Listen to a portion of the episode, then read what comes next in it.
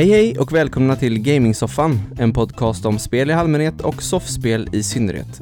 I detta avsnitt snackar vi om Yoshi's Crafted World, World of Warcraft, Sanki Zero och såklart veckans soffspel som är Hidden Agenda. Trevlig lyssning!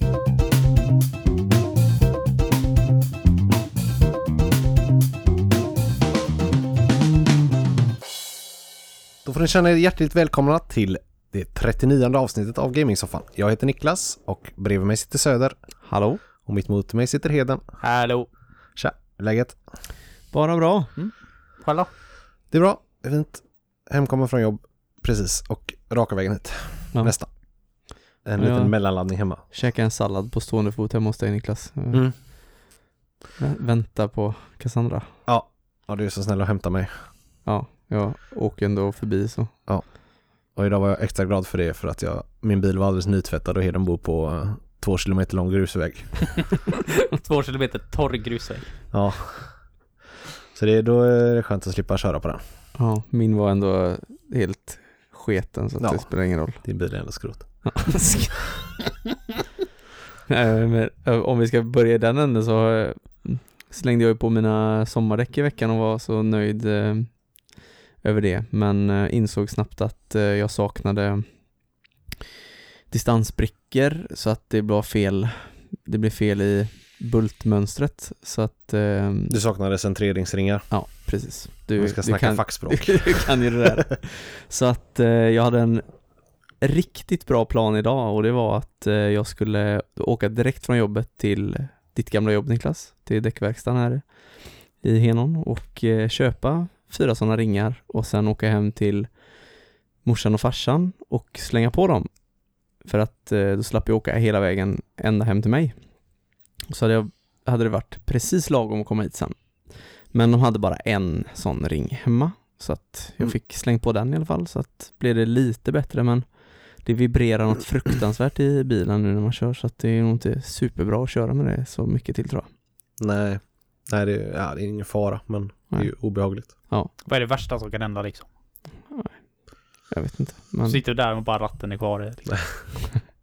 Nej, men det är inte så trevligt och det typ känns som att man så här skumpar fram nästan. Så att det, jag får dem på onsdag så att då får jag väl fixa det. Men... just när man ska köra hem till Heden så har det inte så stor betydelse. Nej. Den vägen är ju så. Det man skumpar ändå. Det är bara så att vi skumpar i mottakt så känns det inte som att det inte skumpar någonting. Nej, men det är så här typiskt när man väl tar sig i tiden och slänger på de här jävla sommardäckorna och så måste man ändå ta av dem en gång till och sätta på de jävla ringarna. Ja. Ska vi snacka rötna bilar då, så kan vi säga att min bil är ju röten nu. Det är så jävla skit, jag kör utanför slutet snart. Alltså. Nu ligger du har haft den svinlänge eller? Ja, men den har varit röten från början. Den var jättebra de första åren. Men den ska bara funka, jag skiter i hur gammal den är. Alltså, nu är det ju liksom, nu fick jag ju höra idag att det är typ handbromsen ligger emot. Så när jag kör med den nu så låter den skrik konstant hela tiden. Så när jag kommer... vet du, har du provat att släppa handbromsen? Nej, tack för det där. Men när jag kommer ner till Hena nu så är det ungefär som att cirkus är i stan. Alla bara vänder sig om och bara... jag skulle kunna sitta där och bara vinka så lite som en kung. Bara, tjena... läget mina undersårtar. Det är lite den uppmärksamheten jag får, fast lite mer typ bara, vad i helvete. Ja. Du kanske skulle köpa en lite mindre bil nästa gång. Inte en stor monstertruck för att åka liksom 2 kilometer till jobbet. Är det din första bil? Det är min första bil. Det är det? Jävlar. Ja, du är väl på din 7:e bil eller? Ja, 9:e tror jag. Jag överdrev när jag sa 7. Nej, jag vet inte. Jag kan inte sitta och räkna live. Men ja, något sånt där. Ja, det kanske är 7. Jag tycker det är så jävla tråkigt med bilar bara. Det ska bara funka. Det är en sån här grej, alltså, man måste använda det. Men jag använder det ju bara för att, som sagt, för att jag måste. Jag tycker inte det är något dugg kul. Jag har ju ingen kärlek för den. Som jag sa förut när vi pratade om det. Om vi jämför det med Harvest Moon då. Vi jämför min bil med Harvest Moon. Så har jag liksom ett hjärta på min bil. Inga events med den överhuvudtaget. Och hade det varit Animal Crossing så hade den flyttat ifrån min by för länge sedan. Jag har haft min bil 10 år nu. Ja. Det är sjukt. Det är också länge. Det är fan inte dåligt. Nej. Du har inte haft många bilar? Nej, jag har haft 3. Ja. Pimpen, Open och ja. Volvon. Och så. Ja, just det, du hade den Volvon. Ja. Just det. Pimpen, ja, den var fin. Ja. Det såg den jag inte. Kallades så Pimpen för den där PMP, reggskylt.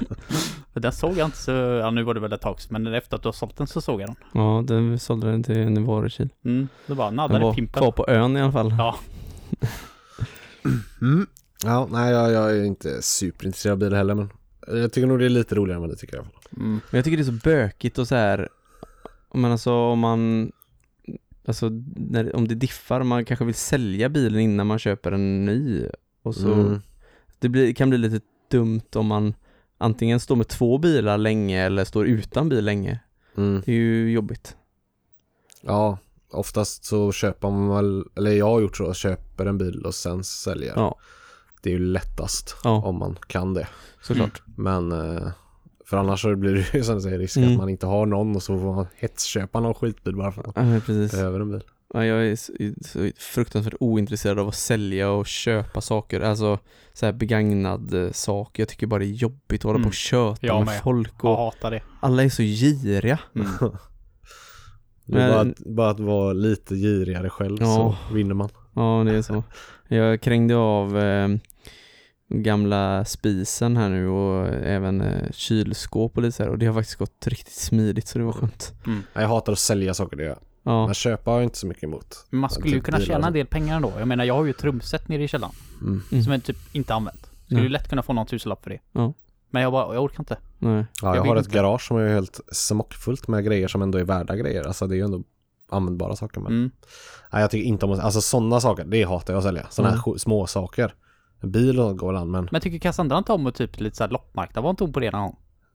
Och sälja menar du? Ja. Jo, någon gång. Du kan väl kränga massa typ saker på henne? 4 pers där och sånt. Nej, men vad fan, du fick ju sånt. Hon köpte ju mer själv. Ja, okej, det blir mer saker till folk. Då är det ju inte mer lönsamt. Oh, nej, det, men däremot så finns det ju sådana loppmarknader som man kan lämna in, men man själv inte behöver stå där. Ja. Okay. Man lämnar det. Det är en anordnad loppmarknad där det är anställda folk som säljer. Så lämnar jag allt mitt dit och så får jag typ 70% av förtjänsten själv. Mm. Jag behöver inte göra någonting. Mm. Det ska vi nog göra nu till sommaren om jag hittar någon sån. Det är rätt nice. Ja. Det skulle man kunna anordna ett. Och så lämnar folk in massa saker till en. Säljer man det svinbilligt till någon man känner. Och så får ger man den andra 70% utav det man har sålt. Och sen får man den grejen hur billigt som helst själv. Jaha, den grejen. Mm. Säg att du lämnar in. Alltså, ska du med 10 barnvagnar och 5 serviser till? Det får man väl elda upp sen, jag vet inte. Säg att du lämnar in en stor fin dyrtavla till någon. Och så säljer de den för 100 spänn. Fast ingen som lämnar in en stor dyr tavla. Jag tog bara det som ett exempel. Jag vet inte. Det är ju bara skit. Det finns en grej jag såg på loppmarknaden när jag var på det. Och det var blomkrukor till förbannelsen. Så det är det jag har i huvudet. Men jag tänker typ jag har svårt att tänka mig att du skulle lämna in massa blomkrukor. Så nej, därför det är mer sådana här barnloppmarknader tänker jag. Alltså leksaker och barnvagnar och sådana saker. Det är mest sånt jag tänker på som man har mycket hemma nu. Jag var faktiskt på loppmarknaden förra helgen var det va? Det var på Stensvalt där. Och ja, vi såg det dagen innan att det skulle vara på en annons på Facebook bara. Och den brukar ju vara rätt stor och det brukar finnas rätt mycket roliga grejer där. Det var bara skit. Det var bara så här krukor och precis, det var den jag var på Stensult. Gamla köksgrejer. Ja, det var det jag var och det jag såg var blomkrukor och VHS-band. Ja, det är bara skit. Det är liksom ja, jag fattar vad folk har skänkt bort det liksom. Ja, det är bara skräp. Det är inget så gamla kläder och sånt, så tantkläder typ. Det är inget håll. Nej, sådana loppmarknader som poppar upp liksom, det är ofta skit. Men då är det bättre att åka. I städerna finns det lite mer sådana här som alltid är igång dit folk kan skänka. Där kan det ju ibland. Vi hade ju en period för något år sedan när vi åkte runt på loppmarknaden och letade gamla spel. Men det var 3 somrar sedan typ. Ja. Det var innan vi startade podden. Men då åkte vi runt hela sommaren och letade just spel och sånt. Men det gick ju aldrig speciellt bra. Game Chaser så. Ja. Nej, det gick inte så. Vi var inspirerade av det, men det gick ju aldrig lika bra som dem precis. Nej. Kommer du ihåg när du hittade det Mario-kassetten eller NES-kassetten där med Mario 1 och Duck Hunt. Det är en med 3. Jag kommer inte ihåg vad det är. Det finns en med 3 olika spel. Ja, det kanske. Ja. Och han så sålde den jävla skiten. Alltså det är ju ett ganska vanligt kassett. Ja, visst. Men han skulle ju ha som att det vore tre separata spel. Ja. Mm. Och jag kommer ihåg att du kollar på han ungefär som att är du helt jävla flängjubbel? Ja. Vad ska han ha? Typ 900 spänn? Eller? Ja, det kanske var något sånt. Ja, okej. Okay. Det blir svårare och svårare att fynda på sådana här ställen. För folk är lite för medvetna om att det kan vara värda eller värt någonting. Ja, så är det. Men jag tycker ändå det är lite kul att åka typ till större städer som Göteborg och sådär. Mm. Och gå på de där typen av loppmarknader. Ja, där kan man ju ändå hitta lite där, där det i alla fall finns sånt. Mm. Sen om det är billigt är ju en annan sak. Men det finns i alla fall lite roliga saker.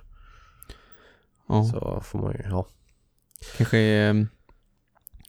Det kanske är något vi kan se om vi kan göra till sommaren om vi hittar något som vi är sugna på att gå på. Mm. Ja, men det kommer ju dra igång mycket med loppmarknaden. Det gör ju alltid det på våren nu. Så. Mm. Det poppar ju upp mycket på ön också. Ja, precis. Sen att det bara är blomkrukor, det är ju en annan sak. Men... ja, det kostar ju inget att åka dit och titta. Nej, precis. Så jo, det visst det. Kostar bensinpengar och... Ja. Okay. Och miljöpåverkan. Mm, ja. Är du verkligen villig att döda hela planeten bara för att du kanske kan få se ett nästspel för 900 spänn? Kanske kan få se det. Jag vill bara titta på det, jag vill inte köpa det. Nej. Förmodligen så är det något jävla... De har lämnat... Det har regnat på det i 40 vintrar och... det ligger där, du vet inte vad det är. Etiketten är borta för länge sedan. Jag har faktiskt helt tappat suget för det här med att samla retrospel. Jag hade en period där, men det var... Man insåg väl ganska snart att det inte är någon större idé. Nej. Eftersom ingen av oss hade någon större liksom, så här, samling från start. Och börja från början är ju lönlöst. Det var ju för sent ut också. Det var ju då folk började fatta att det är ju man kan faktiskt göra en hacka på gamla spel. Ja, precis. Jag har väl ett 20-tal hemma kanske, knappt. Men det är inga värdefulla...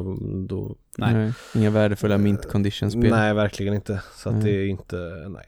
Och jag tycker själv inte att de är roliga att spela. Jag tycker inte det är kul att spela retrospel. Så att, det är väl mer det här ha-begäret som kickar in, i alla fall för min egen del. Ja. Nej, de står bara hemma i hyllan. Jag har faktiskt funderat allvarligt nu på att göra om hela mitt spelrum där och rensa ut allt det där som bara står. Mm. Och göra det lite mer cleant och göra lite mer plats för sånt som jag faktiskt använder. Ja.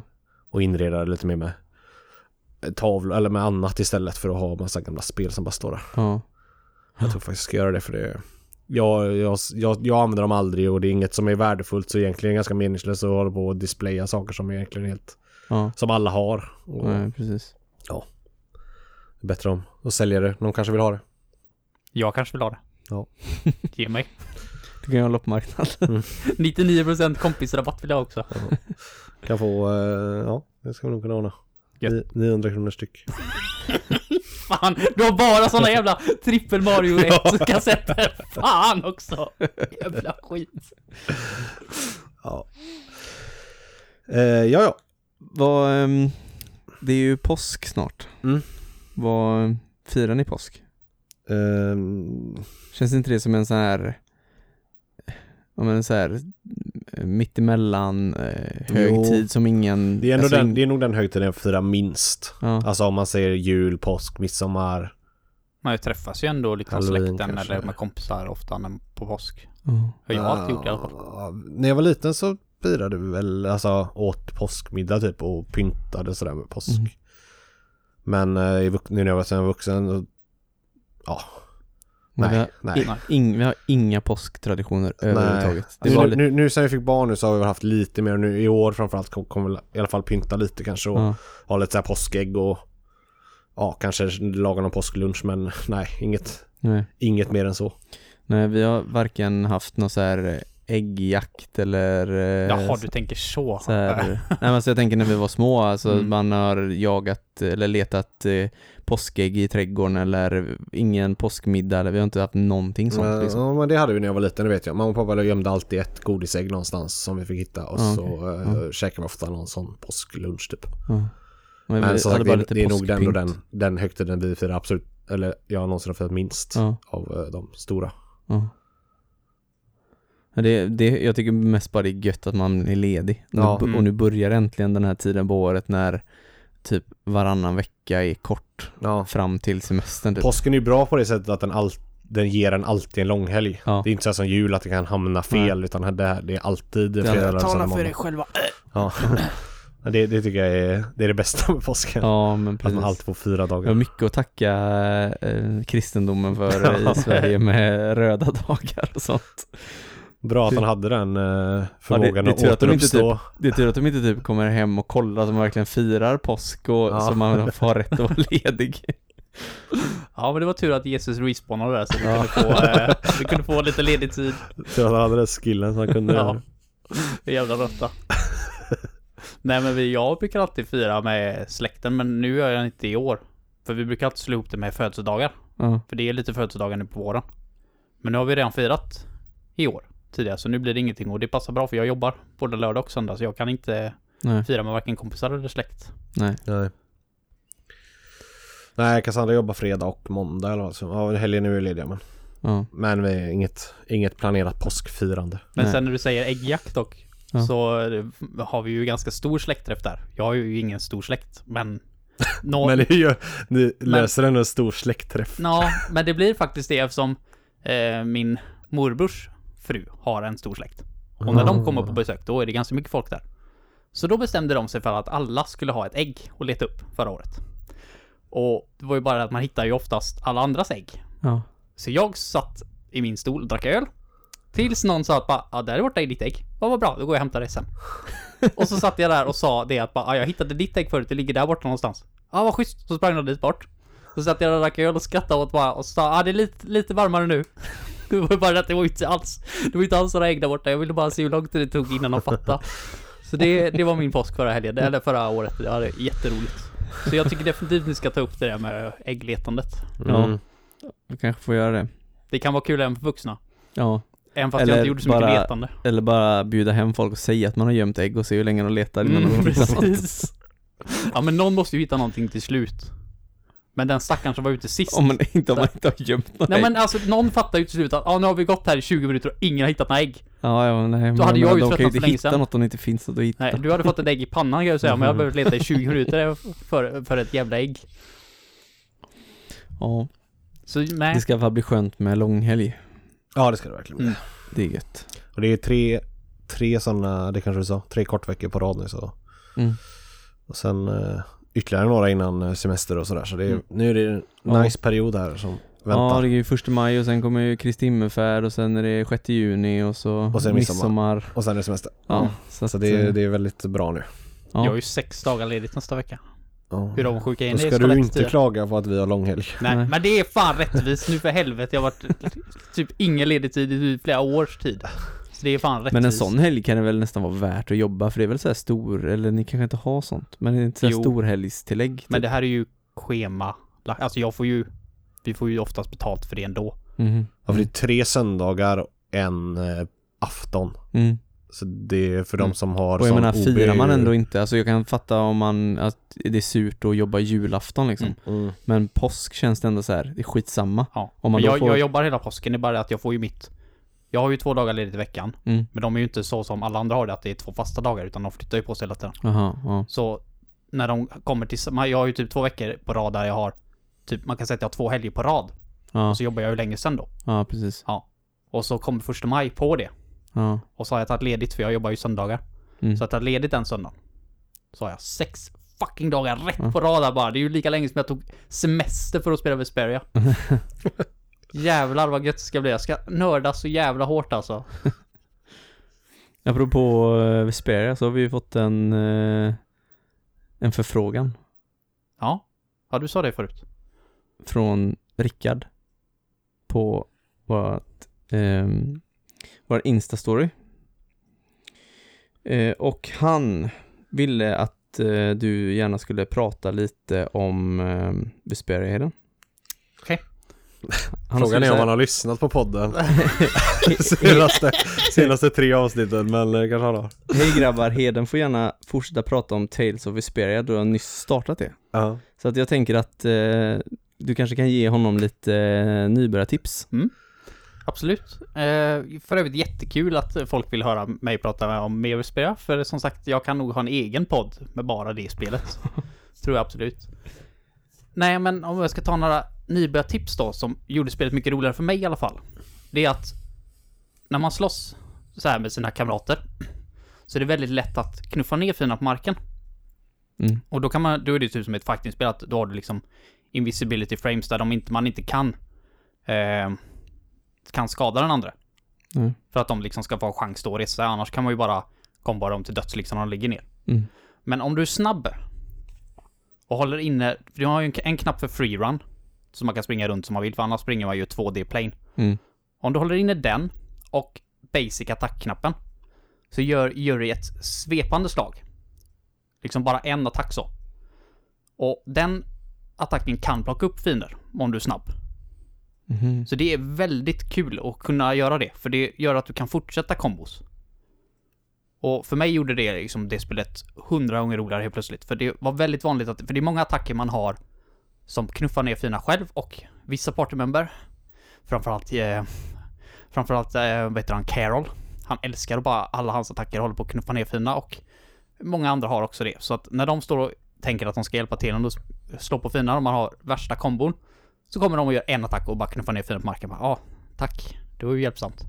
Men så länge du har den då så kan du alltid börja om din kombo. Mm.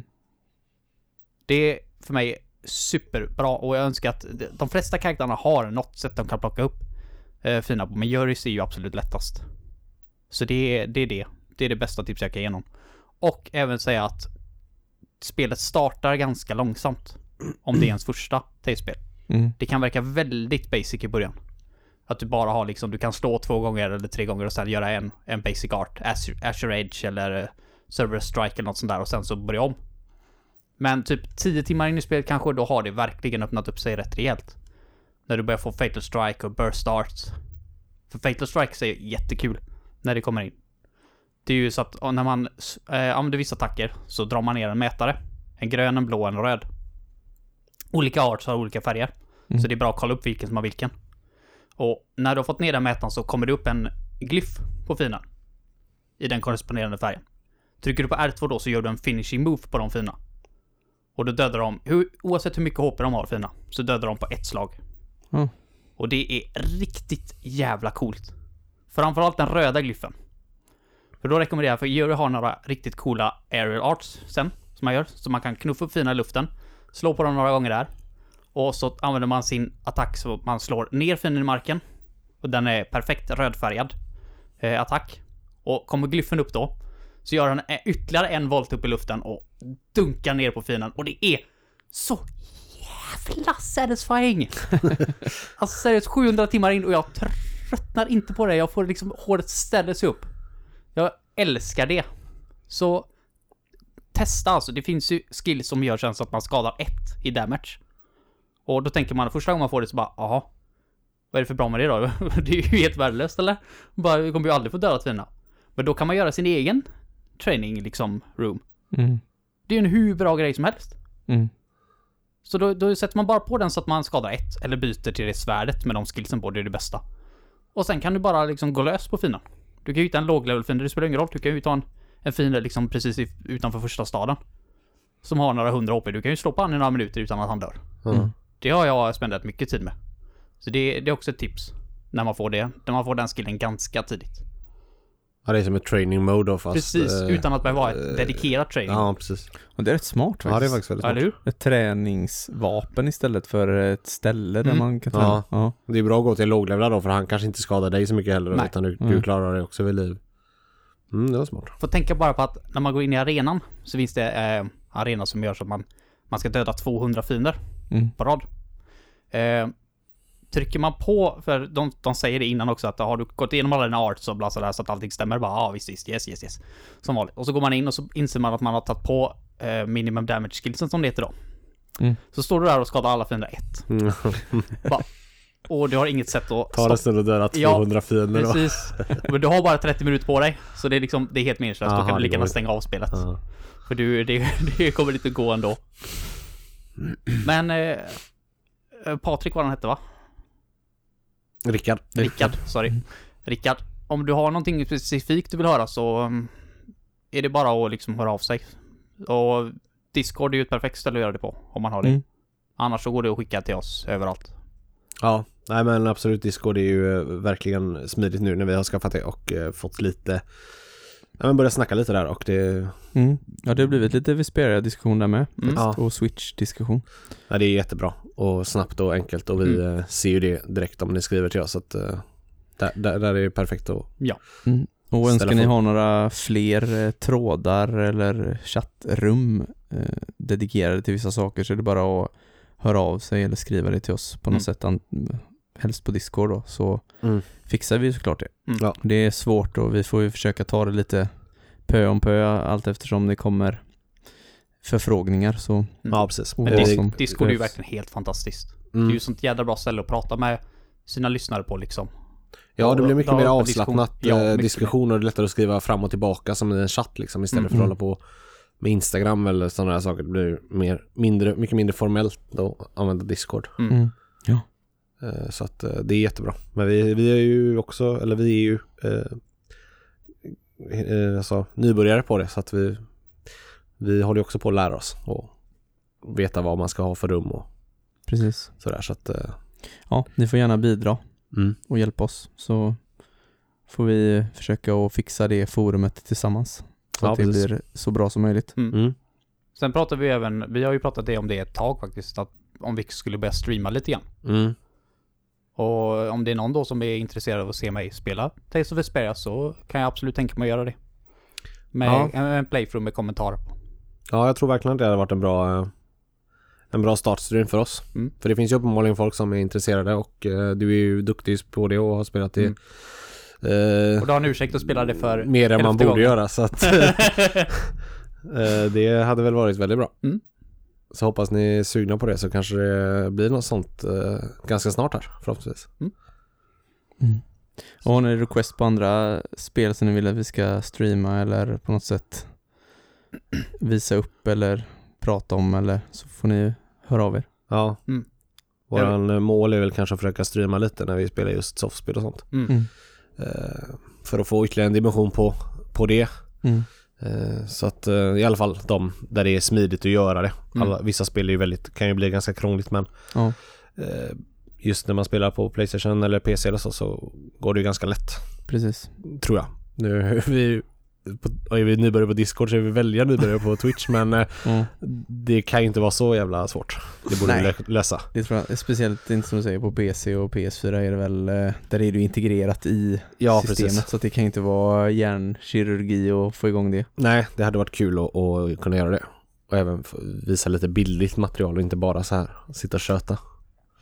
Men Heden kanske får starta det här projektet med sin Vesperia-stream. Ja, vi har ju faktiskt en Twitch-kanal där vi heter Gamingsoffan på Twitch, men jag skapar bara en så att vi skulle ta namnet. Ja, du sa det förut, eller för några en vecka sedan eller två, bara från ingenstans, bara, jag har ju redan en Twitch-kanal, bara, 400 000 följare. Söder lever lyxliv. Ja, allting är kopplat till mitt konto. Nej, men håll koll där, eller på Instagram kommer vi ju lägga ut om det när det blir aktuellt, såklart, och även på Discord, så att håll koll där och kolla gärna när det väl blir av, så kanske det är något vi kan sätta igång med lite mer seriöst. Ja, men ska vi snacka lite om vad vi har spelat det senaste då? Det kan vi göra. Jag har ju haft en sån där dum period igen där jag nästan inte har spelat alls.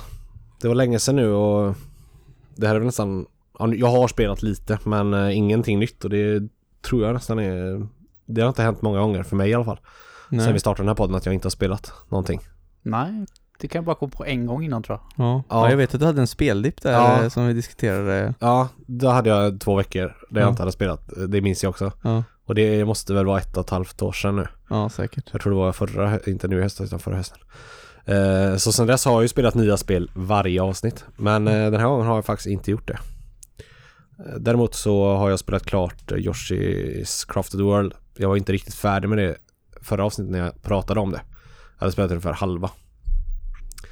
Men innan vi hade hunnit släppa avsnittet, alltså mellan inspelningen och avsnittssläppet, så hann jag spela klart det. Så att, det blev lite konstigt för mig. För när jag sedan lyssnade på så hade jag redan... Ja, skitsamma.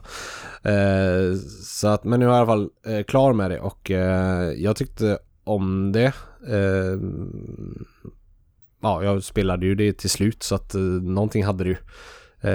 Och jag sa att det kanske var ett av de absolut lättaste spelen jag någonsin spelat. Jag hade inte dött en enda gång och... och sådär. Det var lätt hela vägen, men jag dog några gånger på andra halvan. Och framförallt det här med att man var tvungen att samla blommor som jag pratade om för att öppna upp de nya världarna. Mm. Jag sa ju då att det blev aldrig... Varje gång jag kom till en ny värld så hade jag tillräckligt med blommor för att låsa upp den. Ja. Det ändrade sig också. De sista typ 4 världarna hade jag inte det. Då fick man gå tillbaka och göra om banor för att samla blommor. Vad tyckte du om det då? Inte bra. Nej. Det man kunde göra... Ja, det skulle man gå tillbaka och samla, för man fick ju, som jag förklarade då, så var det ju dels några gömda blommor, typ oftast 5-6 stycken, och sen fick man en blomma för att samla 100 mynt, en blomma för att ha fullt liv när man slutar banan, och en blomma för att... Fan, var det sista? Skitsamma. Och då kunde man gå tillbaka och samla de blommorna man missat där. Men sen finns det även en B-sida på varje bana, där man kör banorna bak och fram. Och då går det ut på att hitta Yoshis hund, vad heter han, Pucci. Mm-hmm. Sådana små hundar gömmer sig på banan. Okay. 3 stycken. Så de ska man hitta. Så det är allt det går ut på. Man ska ta sig igenom banan så snabbt som möjligt och hitta de här 3 hundarna. Och hittar man alla 3 hundarna och kommer i mål under en specifik tid, då får man även en 4:e blomma. Mm-hmm. Vad tyckte du om de uppdragen då? Ja... Nej, men ganska meningslösa. Ja, den låter ganska meningslösa. Men det var ett ganska enkelt sätt att samla de här extra blommorna. Mm. Det var lättare att göra det än att gå tillbaka och försöka samla de blommorna man missat på vanliga sättet. För det var inte svårt att hitta de här hundarna. Nej. För så fort du var... de hundarna var liksom i... Spelet utspelar sig både i förgrunden och i bakgrunden och där du är i 3 djup så att säga. Och de kunde gömma sig bakom någon liten buske i bakgrunden till exempel eller sådär. Men så fort du var vid en hund så skällde den. Mm-hmm. Så du hörde ju att här är en hund. Och då såg du den, för de var inte svåra. Så att det var jättelätt att hitta alla 300 varje gång. Jag fattade dock inte riktigt, var det typ mirror mode eller var det liksom baksidan banan liksom? Ja, de vänder på banan så man kan säga att man går på baksidan typ. Ja. Ja. Eller ja. Så det var inte riktigt samma bana då om man säger så. Det blir typ samma fast okay. Ja, det var ganska slappt helt enkelt. Ja, väldigt slappt. Inget det var meningslöst var det. Men hade det några överraskningar i det här spelet? Nej. Ja, för det känns som ett väldigt... Det var mest att jag inte har hört så mycket om det, men det var verkligen ingenting. Just det här flippe och vända sig grejen, det tycker jag inte, det är inte tillräckligt unikt för ett helt spel. Nej. För bara den grejen. Nej, alltså det var charmigt och det var liksom ett mysigt plattformsspel och sådär. Och till i alla fall första 3-4 världarna var jättebra att spela för barn liksom. Sen blev det ju alldeles för svårt för min son. Han skulle aldrig kunna spela igenom spelet, för det blev ju ganska mycket mer utmanande på slutet. Vad tycker han om spelet nu då? Ja, han är tillbaka och spelar bara Odyssey igen. Ah, okay. Men han tyckte jättemycket om det i början där, men det blev lite för svårt och så tyckte han inte att det var så roligt att köra om. Han tycker det är mer kul att springa runt i Odyssey. Han gör ju inte direkt... Nej. Han spelar ju inte det från start till mål, utan det är mer att det är en 3D-värld att springa runt i. Men då är det kanske inte värt då för en föräldrar och köpa det här till sina barn, för de kommer inte tycka att det är kul. Nej, men så länge. Om de inte vill, som du då spelar det själv också. Det beror på hur gamla barnen är. Alltså nu är min son bara 4 år. Ja. Han är inte tillräckligt gammal eller duktig för att klara ett plattformsspel alltså som det ska spelas när det blir lite svårare. Han kan, som sagt, de första banorna gick bra och sådär, men har man ett barn som är lite äldre och som har spelat ett tag, han har ganska precis börjat, då kan jag absolut tycka att det är värt det, för det är ändå ett bra inlärningsspel, lära sig plattformning på. Och du har ändå Yoshi, eftersom han har ju inte bara ett hopp, alltså ett vanligt hopp, utan han har ju sin liksom, han svävar. Det ger ju lite, och kör du på easy mode då, som finns, eller då har han ju vingar, så då kan han ju flyga långt som helst. Det pratade jag också om förra gången. Och det gör ju att det blir mycket enklare, så det är ganska bra spel att lära sig plattform på, eller lära sig tekniken. Ja, och det kanske inte är målet för en 6-åring eller 7-åring heller att klara spelet, utan att bara spela ett roligt spel. Nej, som jag, det ska ju bara liksom göra. Ja, det är ju roligare så, det håller ju längre. Men ska man spela ett spel för små barn så tycker jag nog att New Super Mario Bros är bättre. Mm. Det har han ju spelat mycket mer, och det, eftersom där finns de här, där kan man vara, där finns det karaktärer som inte tar skada alls och sådana här saker. Det är ännu mer anpassat för barn. Så att, ska jag rekommendera något så rekommenderar jag det mer, men detta funkar absolut om man är lite mer erfaren kanske. Ja, och inte bara det, utan att av det ser också ett jävligt bra spel. Ja, oavsett ålder. Ja, absolut. 125 timmar är uppe nu. Damn. Lite med hans hjälp också i och för sig. Men... ja, nej, det är ett fantastiskt spel. Jag tror jag fortfarande under 10 timmar. Ja, jag tror det står 5 timmar på dig. Ja, eller mer än 5 timmar står det på dig. Och mer än 10 på dig. Jag ska kolla det här. Det är över 10 nu. Ja, det var han nog redan när du har inte spelat det sen du var det, va? Jo, jag har varit inne och plockat lite fler månader i Mushroom Kingdom typ. Ah. Men jag tröttnade när jag började på första världen där med dinosaurien. Ja. Och så tänkte jag ska se hur många jag kan ta liksom utan att kolla upp. Ja.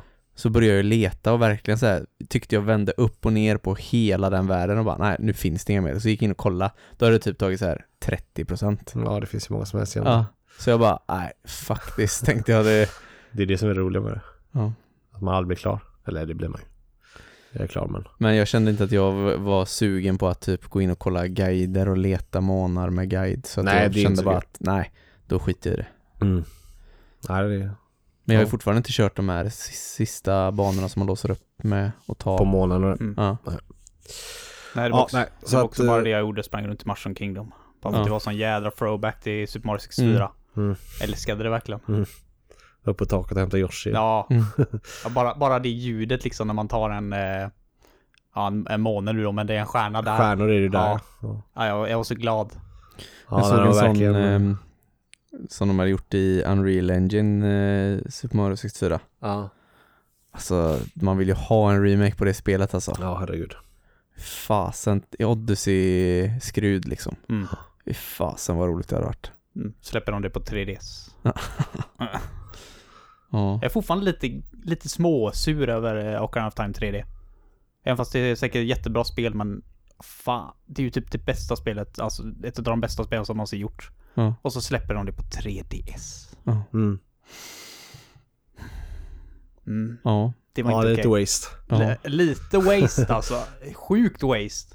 Ja, det är ett spel också som hade blivit coolt med en uppgraderad grafik på. Så det hade mått bra av det. Ja, verkligen. Ja, det är ju snyggare på 3DS, men... det är men en rejält uppgradering tänker jag nu. Alltså det är inget fel att släppa det på 3DS. Men vad fan, det förtjänar ju verkligen liksom the big guns, om man säger så. Mm. Släng in pengar i det och gör ett sånt jävla stort spel av det. Frågan om vågar det, alltså undrar hur det skulle tas emot. Nej, att, men det är just det, originalet kommer ju aldrig försvinna. Nej, jag tänker att om de nu skulle säga det, nu ska vi släppa en jätteuppdaterad version av Ocarina of Time. Det känns som att folk ändå hade blivit sura på att de inte istället gjorde ett nytt Zelda. Mm. La tiden på att göra ett nytt än att göra ett gammalt. Alltså det känns inte som att det ibland måste man faktiskt kasta ett ben till dem som vill ha remakes också. Alltså jag tycker... nu ska det ju komma en remake på vad heter det? Link's Awakening. Ja, precis. Och det blir ju superhypat så att det funkar. Men det ser också ut som en lite sån här, alltså det kommer säkert vara fantastiskt, men det ser också ut som att det är ett lite mindre team som ändå inte hade något bättre för sig. Gör det här, för det kommer att sälja bra. Det ser inte amazing ut. Nej, jag inte. Det är lite Pokémon Let's Go. Ja, precis. Det är typ så. Sen hoppas jag ju att det är fantastiskt, men jag tycker att det är en ganska bra uppgradering. Jo, grafiskt. Jo, det kan man ju säga, men det är ju verkligen för att det är Game Boy. Ja. Ja, nej, jag hade verkligen velat ha en uppgraderad version av Ocarina of Time, för jag har ju aldrig riktigt spelat det på riktigt, så att det hade kanske blivit chansen för mig att göra det. Det känns ju som att alltså, om man kollar typ Metacritic och sånt, alltså det är ju bland de bäst betygsatta spelen någonsin. Det är det bäst betygsatta spelet någonsin. Det har 99 Metacritic och Grand of Time. Det är det enda spelet som har 99 och det är det högsta spelet någonsin. Och men då är det blandat med både user score och... User score vet jag inte vad det är faktiskt. Nej, okay. Nej. Vanligtvis så bryr jag mig inte ett skit om Metacritic, men just att det har 99, det är ganska coolt. Nej, för det känns lite som att alltid när man ser, oavsett om det är kritiker eller om det är random folk på YouTube som rankar sina bästa spel någonsin, så det är ett spel som är återkommande på de flestas listor. Ja, verkligen. Så att det känns ju som att de borde ju lyssna på vad folk vill ha och göra en ordentlig jävla remake. Men det var ju lättare för dem att göra... Nu kommer jag ha glömt vad det teamet hette som gjorde det och Majora's Mask 3D. De gjorde ett jättebra jobb, absolut, men det var ju liksom inte Nintendos superteam som satt där och gjorde något av de här spelen. Mm. Men jag tror faktiskt att det kommer. Ja. Om det nu säljer bra med den här remaken de gör nu, så tror jag absolut att det kan komma en sån remake. Mm. Med tanke på hur stort det är och typ att det är ganska länge sedan. Typ 20 år kanske. Ja, jag tror inte det kommer ta så lång tid. Det är ändå ett gammalt spel nu. Jag tror absolut att de kan göra det. De har ju hittills släppt väldigt många remakes till Switchen bara på de första 2 åren. Men det är ju mest från Wii U för att den såldes dåligt. Men ändå, alltså, de har ändå fattat att de kan dra in pengar på remakes. Men det är klart, ska du göra en helt ny... Det är lättare att göra remake på Donkey Kong Tropical Freeze, alltså, som är ett... De behöver inte göra så mycket där. Det blir liksom en portning och lite upphottning nästan. Men det är så dyrt att göra spel idag. Så det här är ju liksom, jag förstår. Ja, med tanke på hur lite de sålde med Wii U så är det ju självklart. Men det känns... hur mycket de säljer på de här remakes. Alltså, det känns ju som att det är... Alltså, det spelar ingen roll hur mycket det kostar för dem att göra det spelet. För att det kommer dra in så ofantligt mycket pengar till Nintendo om de släpper det till Switch. Alltså det kommer ju bli ett sånt sinnessjukt tryck på att köpa det om det kommer liksom. Jag fattar inte hur de inte kan liksom, om det nu handlar om pengar, för att det känns som att det kan inte floppa. Det är en omöjlighet. Mm. Ja, det känns som att de snarare får jobba för att det ska floppa än att... Ja, verkligen. Ja. Nej, det känns ju som en av de mest självklara remakesen som borde göras. Ja. Absolut. Det räcker ju med att kolla på de här som du säger i sådana som gör det själva i Unreal Engine. Det är ju liksom bara folk som sitter och gör det här på hobby. Mm. Det ser ju helt fantastiskt ut. Ja. Mm. Ja, det hade varit grymt. Jag tror att det kommer. Ja, jag hoppas verkligen det. Ja, nej, men nu är jag klar med Yoshi. Jag kommer aldrig mer spela. Men spelar du? Nej, inget jättebra spel. Ungefär vad jag väntar mig kanske. Mm. Du förväntar dig att det inte skulle vara så bra? Ja, jag väntar mig inget mästerverk. Nej. Men jag förväntar mig ett mysigt plattformspel och det var väl det jag fick. Mm. Mm. Ja, ska jag ta lite om vad jag har haft för mig?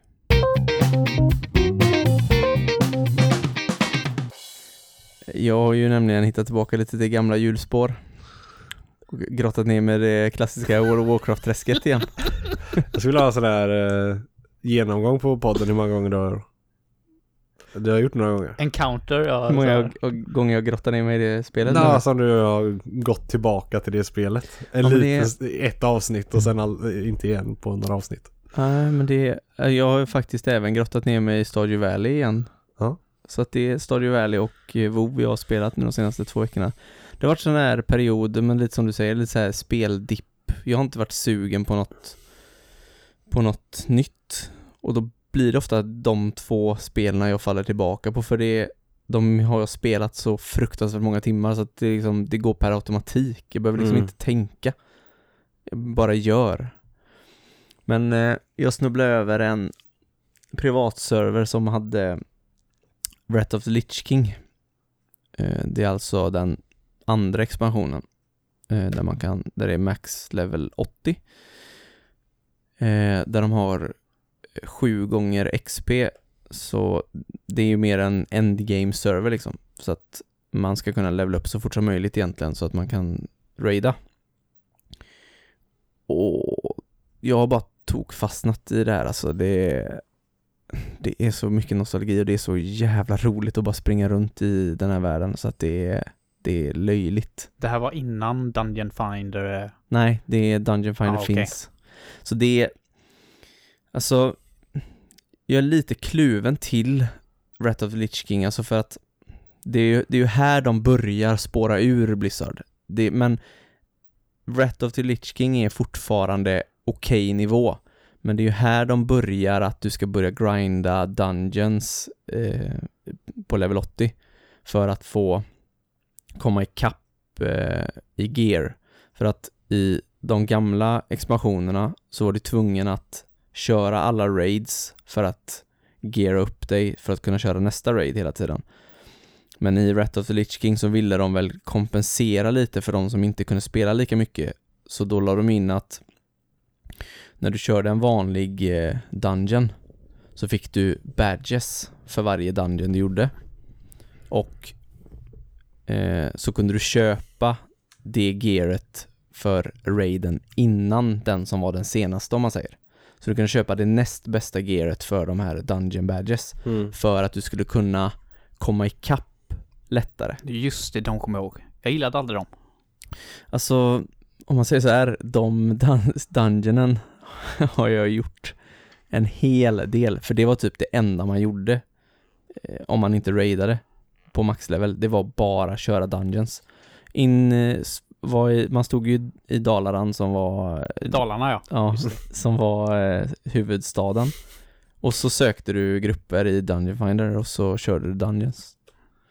Men sen så hade de ju även achievements i...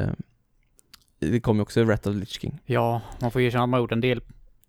Och det var ju också en grej som gjorde det spelet så fruktansvärt mycket roligare. För då fanns det mening med att vela runt i gamla dungeons och springa runt och döda Onyxia eller sådana grejer bara för att få det achievementet, bara för att det var roligt. Jag hade jätteroligt med achievementen faktiskt. Ja. Men jag gillar ju sånt där lite grann. Jag tyckte det passade jävla bra i sånt här spel också. Mm. Men jag gillar Wrath of the Lich King just för den grejen att det här liksom, om man säger, kurvorna bryts med när kurvan börjar peka för mycket åt casual, men ja, liksom hardcore-spelarna börjar tycka att det här blir för casual. Men det är fortfarande precis i brytpunkten där, tycker jag, med vad jag själv anser är lagom nivå. För Burning Crusade och Vanilla är jättehardcore. Om du ska utnyttja det eller spela det spelet till max, då måste du lägga ner varenda vaken timme på det i stort sett. Här kan du ändå spela casual och uppleva hela spelet. Det är liksom lite mer så här, de har lagt in lite quality of life-grejer som funkar. Det finns Dungeon Finder, men det finns inte Raid Finder i det där. Det kommer i Cataclysm sen. Nej, men det är just det här att du inte behöver leta upp folk och inte behöver gå till... Alltså, varför la de ner all tid på att göra den här världen då? Jag fattar inte det. Jag tycker det är en dum jävla grej bara. Nej, jag fattar inte. Sen behöver inte allting vara som i den jävla...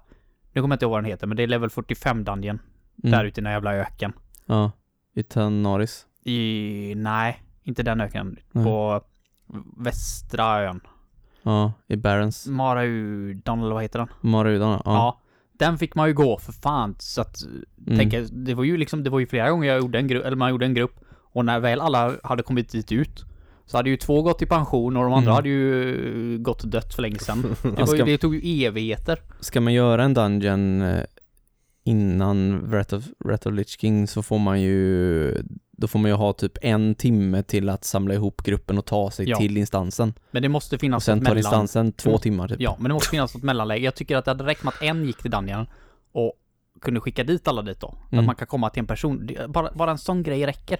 Och att du faktiskt fysiskt går in i dungeonen. Ja. Inte att puff, nu är jag här i dungeon med 4 människor som inte pratar med mig. För i Vanilla så finns ju inte ens summoning stones. Nej. Eller de finns, men de fungerar inte. Man kan inte använda dem. Det har de pratat om, de kommer ändra det i Classic? Jag tror inte det. Det är så många som är helt emot några som helst ändringar, så att jag tror inte de kommer våga lägga in det.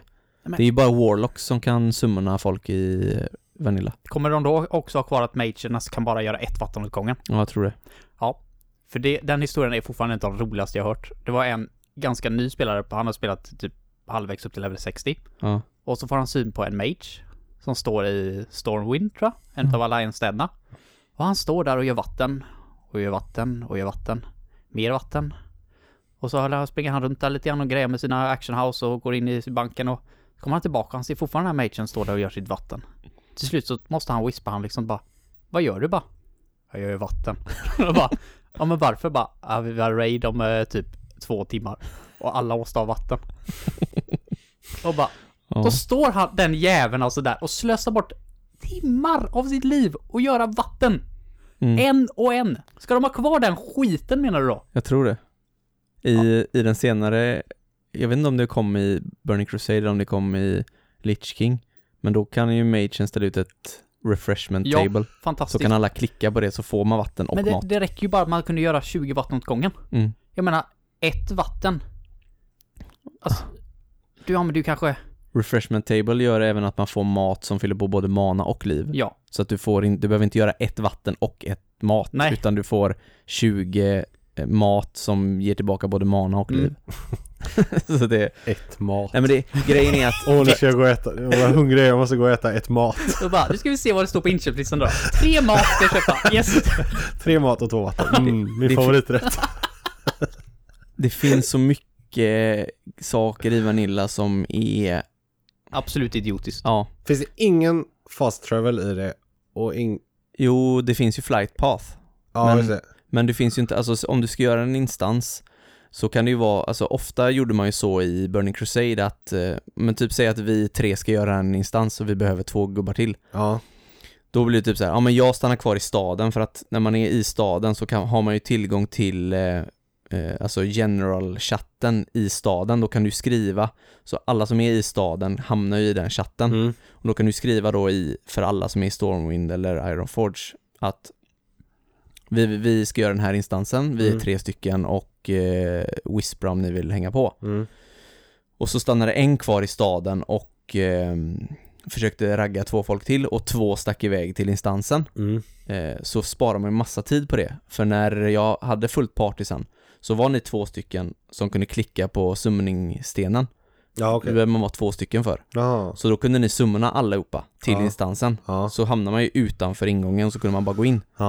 Nu är det ju så i Vanilla kommer det ju vara så antagligen att då måste ju alla ta sig dit själva. Ja, okej. Okay. Så att tar det liksom en halvtimme att ta sig dit, så får alla göra det. Och då måste en som men är det inte ofta alltså folk som hänger där vid eller inte alltid så? Nej, alltså ofta är det ju typ som de lägre instanserna, typ som Deadmines och de här första. Där samlar man ihop grupperna i Westfall då, där man questar där den instansen ligger. Och då är det bara att springa dit, och tar det ju bara 3 minuter att springa dit liksom, så är man ju där.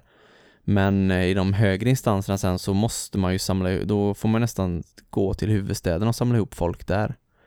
För som i vissa av de här ställena där de här instanserna ligger är det ju helt öde, för att det finns liksom inte så mycket annat där än de här instanserna. Typ Maraudon. Ja, typ.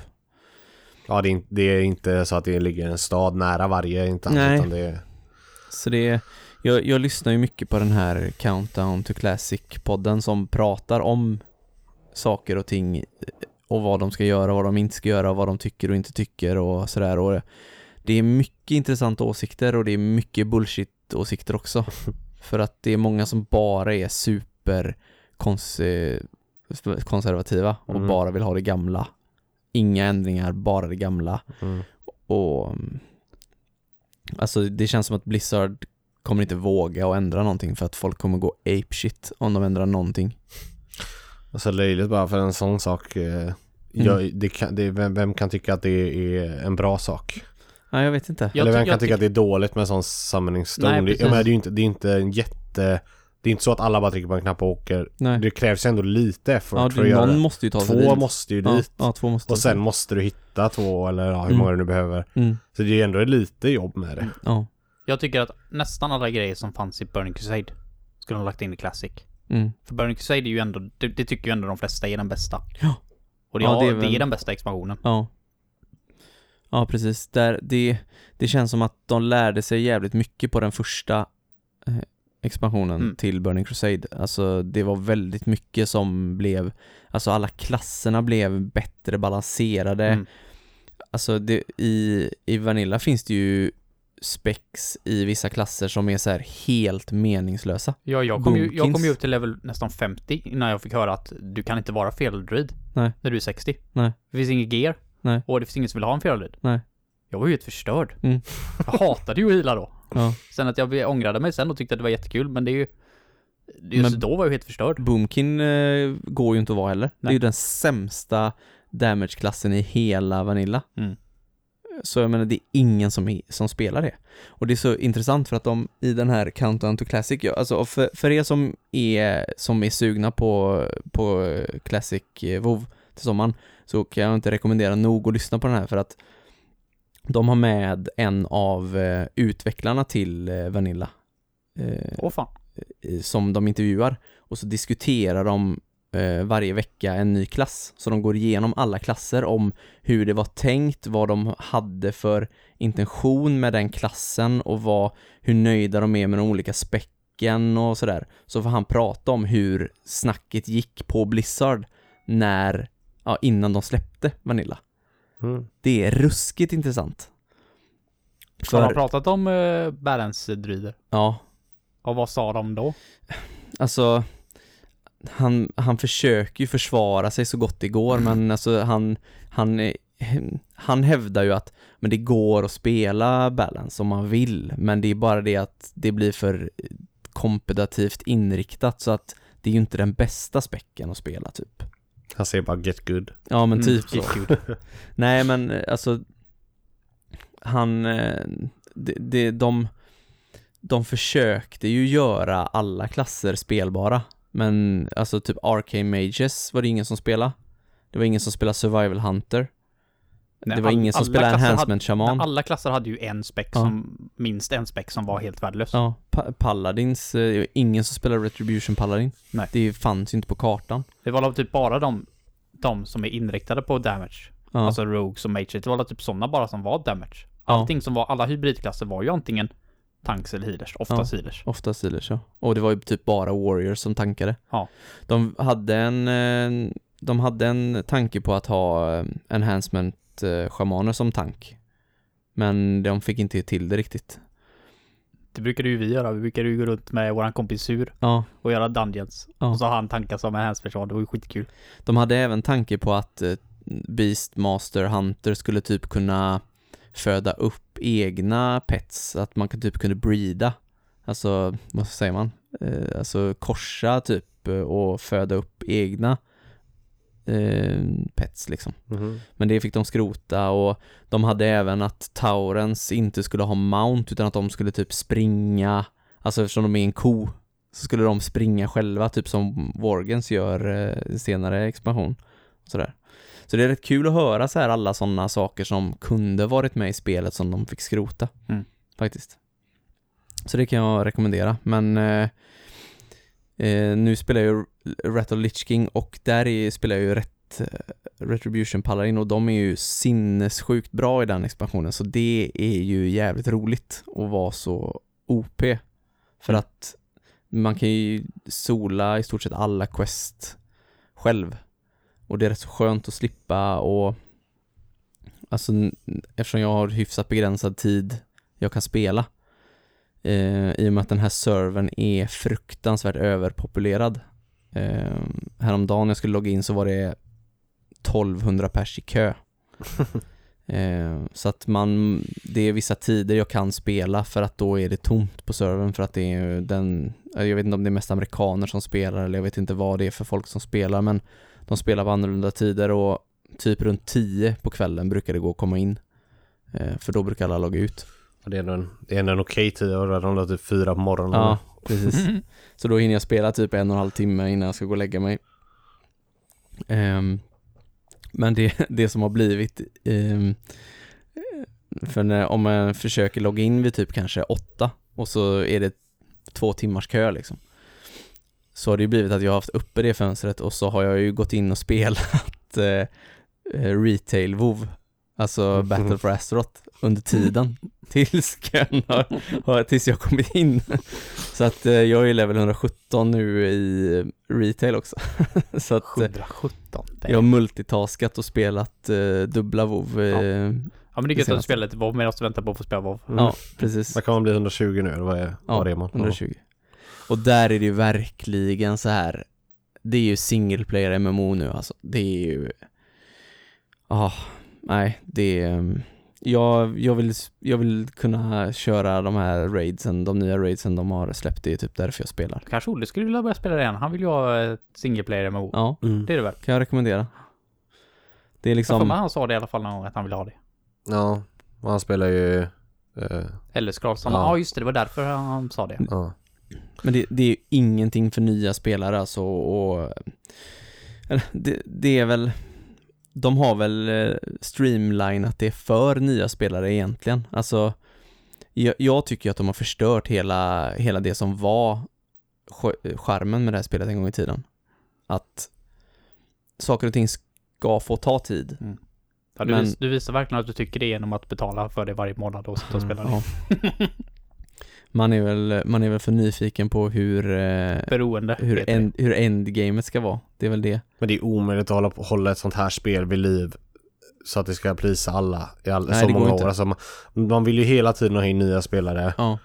Och då är det omöjligt att göra de gamla spelarna nöjda, för att man måste lägga in liksom saker som gör det lättare för de nya. Och, ja. Alltså det går ju inte att hålla, de har hållit på för länge. Ja. De skulle lagt ner tidigare om de skulle liksom sluta på topp. Nu kommer de inte sluta på topp. Nej. Utan nu kommer de... Alltså, ja. Nej, men... Det är svårt, helt enkelt. Typ, alltså köra dungeons, det är ju liksom det roligaste med hela det här spelet, kan jag tycka. Och som det är nu så är det liksom... Det är bara... Jag kräks på det. Mm. Det är bara för att få extra XP. För att det är... Alltså... Det är bara en jävla rush fram till slutet för att få gear eller för att få XP. Och det var inte det som det handlade om när vi spelade det förr. För att då var det, man samlade ihop en grupp, man gick in, man tog det försiktigt och bara, nu är det här skitsvåra fiender, vi måste ta det försiktigt, ta en och en helst, kanske två och två. Använda en setup som gjorde att... För alla klasser kunde inte göra allting. Du måste kanske ha med dig en priest för att du ska shackla en undead, alltså stanna den så att den inte kan göra någonting. Eller du måste ha med dig en mage för att kunna polymorfa någon. Ja, det var lite strategier eller något som krävdes. Och du behövde liksom prata ihop dig inför varje mobb du pulla i stort sett. Men... Nu är det bara AE. Ja, nu är det bara rätt ner allt in. Och tanken kollar inte ens om healen har mana. Han bara springer rätt in och så dör någon. Och så bara, what the fuck healer? Man bara, fast lugna dig. Alltså jag blir stressad. Och så kommer då nya spelare in till det här spelet. Och man bara, det här är inte vad det handlar om. Nej, det är ett brinnande skepp som man står och salutar just nu medan de väntar på att få launcha det nya skeppet. Det är fan det värsta jag vet, sådana spel. Det är ju därför jag inte tycker att Diablo är speciellt roligt, för jag tycker att det är ett sånt spel i början när det är så lätt. Man bara ruschar igenom banor och trycker på en knapp och bara dödar allt utan att det behöver någon som helst strategi. Jag hatar sådana spel. Men det är samma i när du kör raids, alltså i Raid Finder. Då är det liksom där handlar det om att den som gör mest DPS eller den som gör mest healing är bäst. Det känns som att det är precis som det har blivit i fotboll eller i så här, de har glömt bort hela lagkänslan och lagspelet. För att det handlar mer om vem som sticker ut och vem som gör mest skada. Det är liksom, det är inte det handlar om i de gamla spelarna. Där kunde inte vad ska vi ta för exempel, en hunter kunde inte vinna damage done, men han bidrog med andra saker. En elementalschaman kanske inte kunde vinna damage done heller, men han hade en jävla massa totem som buffade andra och gjorde att andra kunde göra mer skada. Men det syntes inte på någon damage meter, men han bidrog ju lika mycket till att man klarade bossen som en rogue som låg topp DPS. Och det är samma med liksom healing done. En paladin förr kanske inte kom högst i healing done. Men så länge alla överlevde så spelade inte det någon roll. Precis. För att bossen gick ner. Nu är det typ så här, man står och väntar på att bossen ska göra en AOE-attack så att alla förlorar liv. Så alla healers samtidigt kan poppa sina cooldowns så att de får mest healing done. Men det är inte det handlar om. Och det är det som hela det här spelet har bara tappat. Hela sin lagkänsla och hela det som var... roligt med samarbete och med teamwork. Så att det ska bli intressant att se vad de gör med Classic, om det kommer att ge tillbaka den här känslan. Bara ett varv till. Ja. Hela cykeln igen. Precis. Ja, men det kan vara värt det. På riktigt. Ja, kan det vara värt ett par år kan du ju vara det i alla fall. Men det känns nästan som att det är det de tänker göra, för att som du säger så det känns ju verkligen som att Burning Crusade är det som alla vill ha. Mm. Hade de bara tänkt att göra det här en gång nu så känns det som att det var det de hade gått tillbaka till. Ja. Att de nu går till Vanilla då, eller Classic, känns som att de kommer släppa successivt i alla fall kanske de 3-4 första. Ja, för jag tror det var ju i Cataclysm som kom efter Lich King, alltså den tredje expansionen. Det var ju där det ballade ur fullständigt och alla det känns slutade. Som att de kanske skulle kunna göra fram till Lich King igen nu. Ja, det tror jag. För jag menar den servern som jag spelar på nu, den är ju smäckfull, alltså det är 12 000 pers inne hela tiden på den servern. Det känns ju som deras räddning lite, eller deras sista halmstråk. Ja. Och för också och få de här privatserverna och chilla lite. Mm. De märker väl hur mycket pengar de förlorar på att det finns. Ja. Ja. Det lär ju inte de, det lär ju de ju ha sett. Precis. Och veta om. Ja. Men ja, det är det jag har spelat som sagt. Och jag får se vad... Jag är level 70 nu. Jag har precis kommit till Northrend så att jag har 10 levelar kvar innan jag är maxlevel. Så att kan ju hända att jag spelar lite till nästa gång. Jag vill ändå att du ramlar in i träsket igen. Ja. Jävla dragningskraft på det här träsket du. Ja. Precis. Ja. Men jag har inte så mycket mer att tillägga. Nej. För att nu har vi pratat väldigt länge om det, så att nu kanske vi ska gå vidare. Jag tycker det. Vi kör på Heden.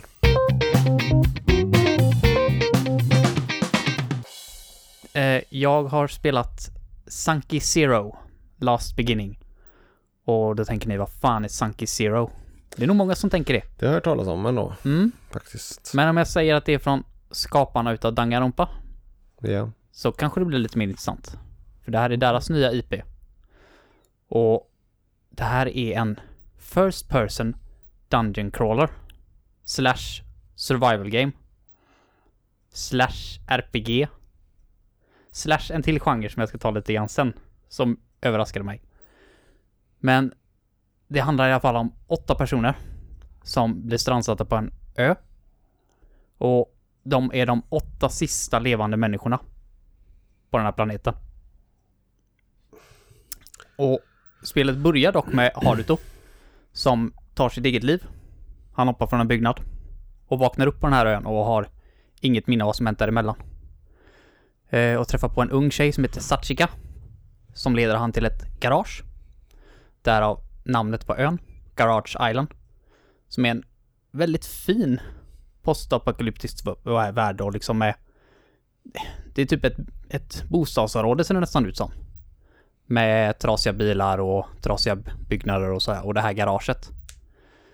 Och det visar sig ganska snabbt att de inte bara är de 8 sista levande människorna, utan att de inte är 100% vanliga människor heller. Utan de här 8 personerna är kloner. Och då har de en typ en D-pad-aktig grej i magen. Och när de dör så kan de bli återupplivade. I en arkadmaskin. Yes! I en arkadmaskin. Men det har verkligen... Det är verkligen att man känner att det är skaparna av Danganronpa som har gjort det här spelet. För det är väldigt mörkt. Men de gör det på ett sånt humoristiskt sätt. Alltså det är väldigt mörk humor. För alla grejer så här som blir presenterade hela tiden när man får nya uppdrag och sånt här kommer från en anime som poppar upp lite då och då. Som heter Extend TV. Och då är det 2 maskotar. Ett får och en ung kille som pratar. Och gör olika sketcher och berättar vad de ska göra. Och ditt första uppdrag du får i spelet är att bygga en toalett. Och där startar survival-grejen. För du ska liksom ta hand om de här personerna. Du ska se till så att de är mätta, inte stressade. Och se till att de tömmer blåsan innan det händer en olycka. Och det är ganska mycket att hålla koll på faktiskt. Spelet håller dig inte i handen tycker jag inte. Och det roliga är att när jag startade upp spelet så får man ganska så tidigt att välja svårighetsgrad. Och då kan du välja svårighetsgrad 1, 2 eller 3. Och spelet rekommenderar 3. Så den vill verkligen att du ska liksom verkligen försöka det här, spela det här spelet så som det är tänkt med riktigt survival mode liksom då. det visar sig även att de här klonerna, de lever bara i 13 dagar. Så ditt party kan bestå utav 3 barn, 2 typ unga män och 4 stycken gamlingar, typ så här. Så du kan ha ett jävla blandat party. Och jag anser också att man inte behöver vara så rädd för att dö. För det är också en jävligt kul och unik grej med det här spelet. Om du dör så får du oftast en så kallad Shigabane-skill. Och den är baserad på hur du dog.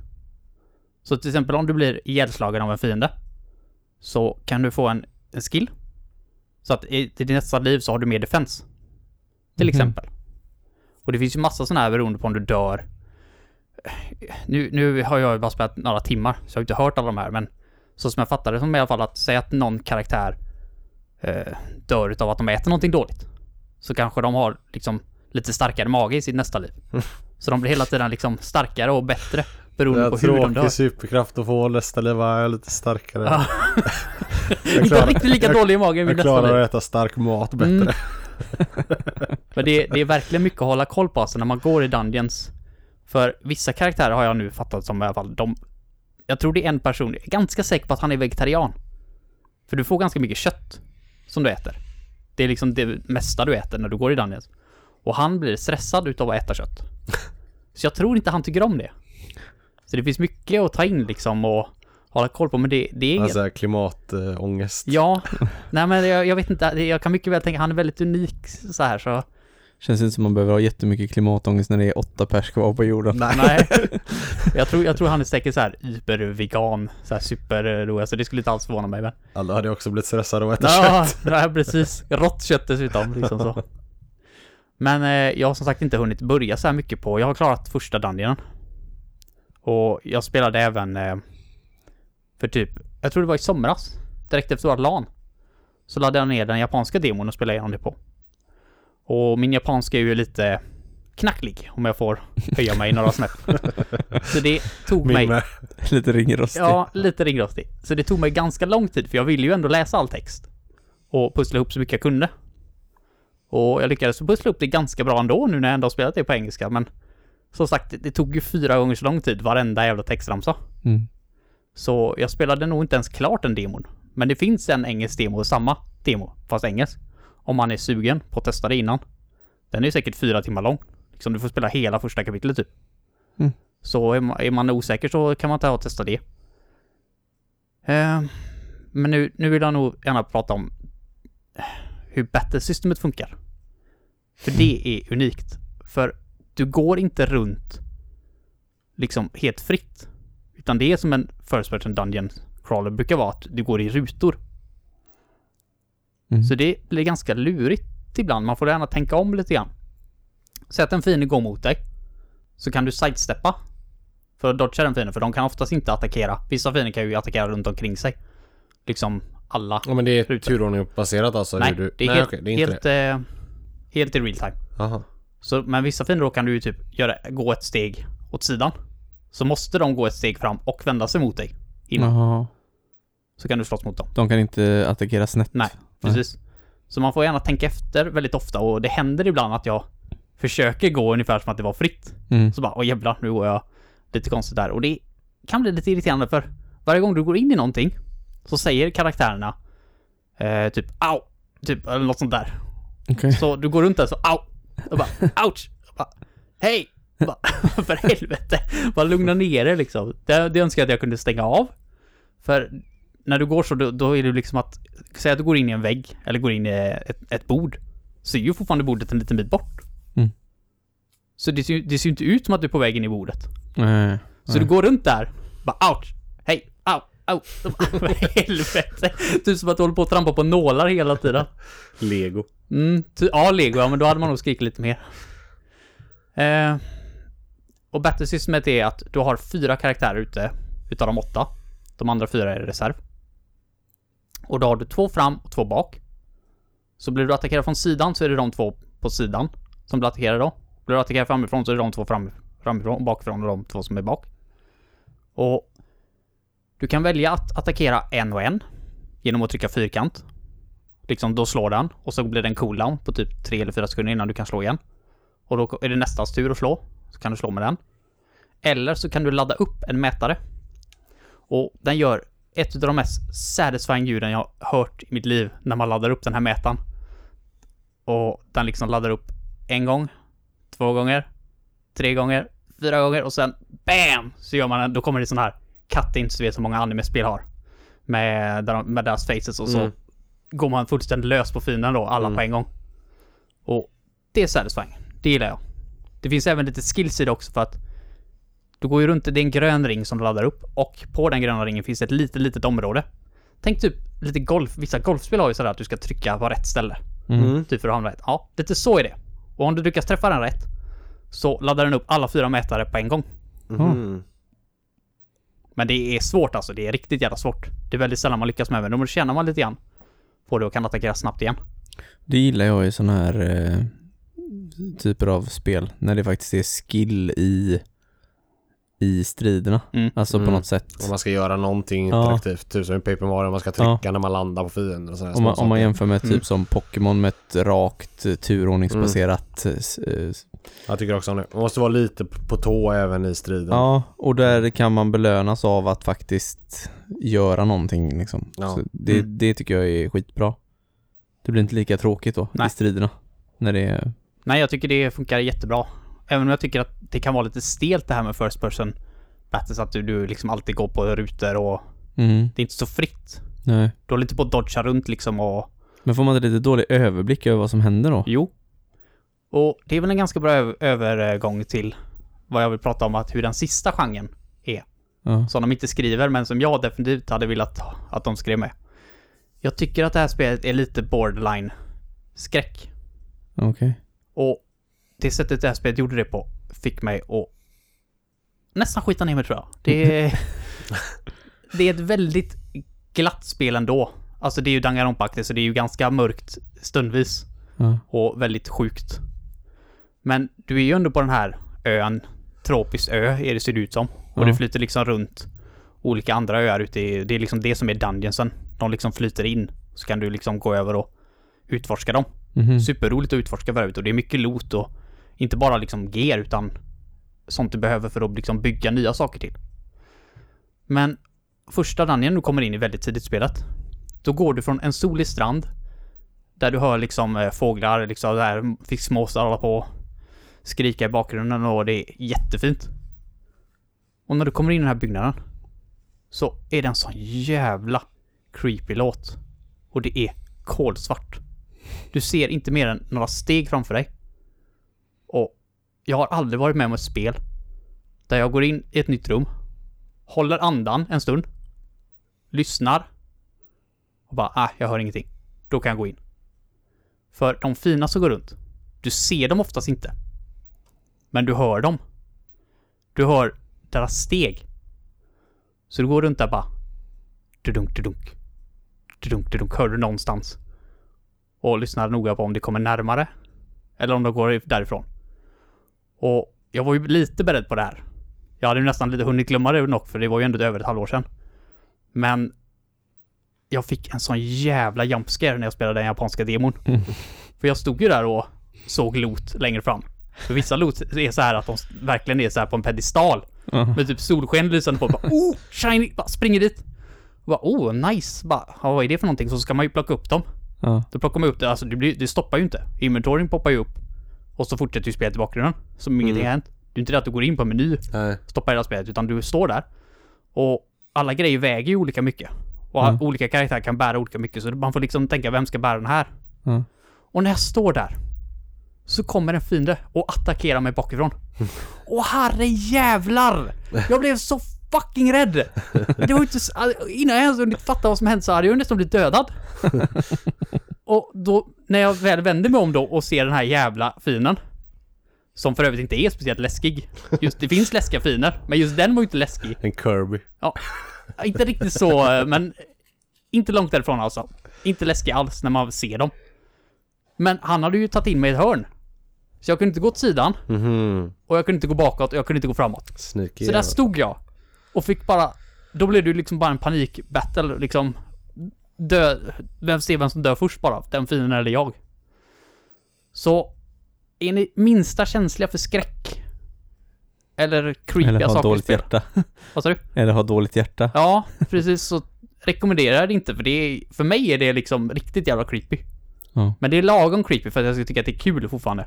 Men är det bara den dungeon som är sån, eller är det tror det kan jag har ju precis öppnat upp den andra dungeon. Den ser, jag har inte varit inne i den här, men den ser inte lika mörk ut. Mm. Jag tror den är mer öppen och utomhus. Mm.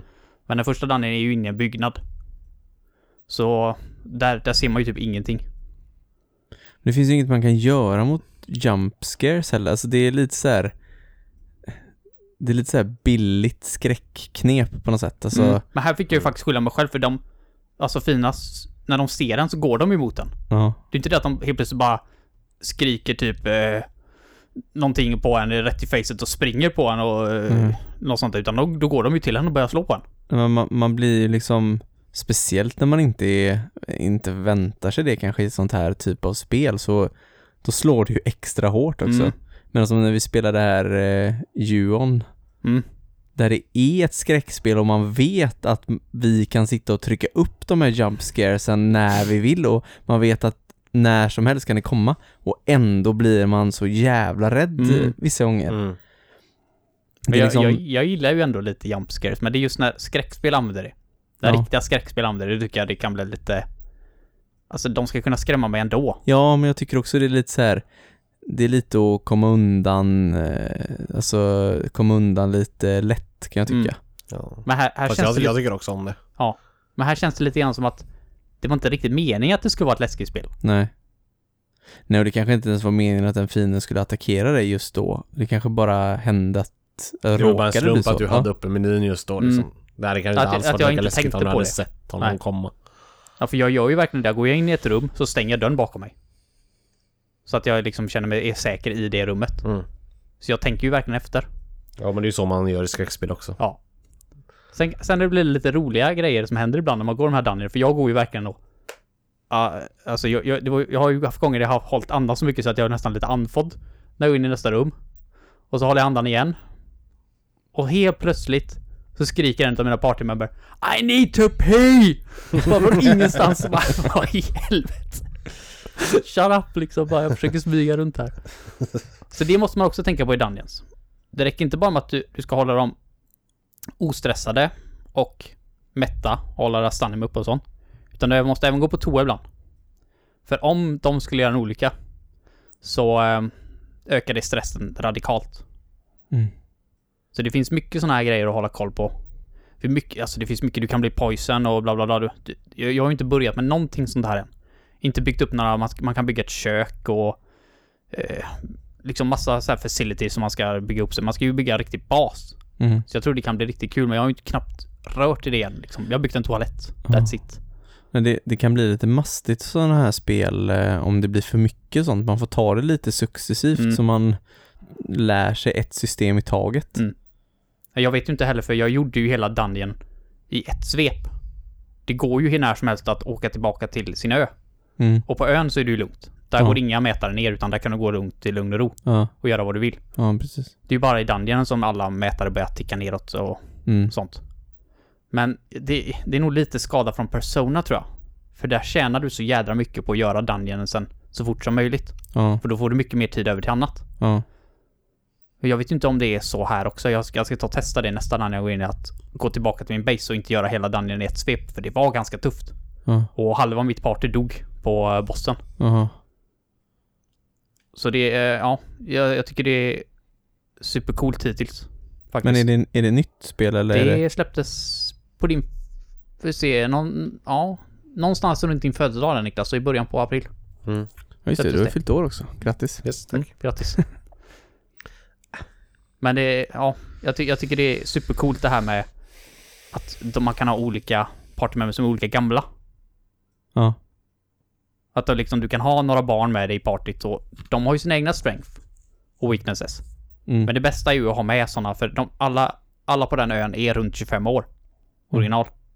Och det tror jag är den optimala. Men sen kan du ha med dig liksom gamlingar som är på sina sista år liksom, och då har de ju nya röster liksom, då låter de som gamlingar, och de som unga låter som barn. Jag tycker det är en superkul grej. Och älskar också, måste verkligen ge dem beröm för det. Hur, det gör de även i Danganronpa. De använder 8-bitars grejer till mycket saker och till coola effekter. När du restar någon till exempel så är det ju liksom som ett 8-bits spel. Mm-hmm. Vilket gör det gärna lite wicked och så här, det är ju en konstig grej liksom. Det är en av dina partymembers har blivit brutalt mördad. Du stoppar in dem med anarkalmaskin och de här 8-bits musiken börjar spela medan du restar dem och väljer deras nya skill i deras nästa liv. Och ja, jag tycker det är riktigt coolt. Och det interfacet gör det jävla coolt också att de har sina såna 8-bitars karaktärer när man bläddrar runt mellan dem. Mm. Och dynamiken mellan karaktärerna är också väldigt intressant. För du kan gå in i menyn och när som helst läsa vad alla karaktärer tycker om de andra karaktärerna. Mm-hmm. För du kan påverka vad karaktärerna tycker om varandra. Ja. Nu har inte jag börjat med någonting sånt heller. Nej. Men det är ändå intressant att veta vad de just då i storyn tycker om den karaktären. Mm. Om de hatar den eller tycker att den är intressant eller om de tycker om dem. Ja, precis. Och vad de tycker om dem. Så ja, jag ska fortsätta med det. Som sagt, jag är bara 5 timmar in. Så jag har ungefär spelat så långt som jag gjorde i den japanska demon. Men hur många karaktärer finns? Finns det bara 8 karaktärer? Eller finns det... det är de sista 8 personerna som lever. Ah, okay. Jag vet ju inte hur vad storyn kommer att ta vägen liksom då, men det handlar ju liksom om att de ska samla maskin. De ska samla delar till den här arkadmaskinen. För att då, de säger i alla fall de här extensiva anime-karaktärerna, att när de har samlat alla delar så kommer de förmodligen kunna stoppa, de kommer kunna bli restade utan att de dör var 13:e dag. Mm.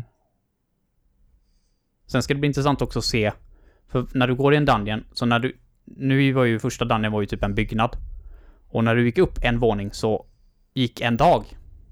Så karaktärerna ändras ju hela tiden. Säg att du har några barn med dig då, så kanske de blir vuxna under tiden du går i dungeonen.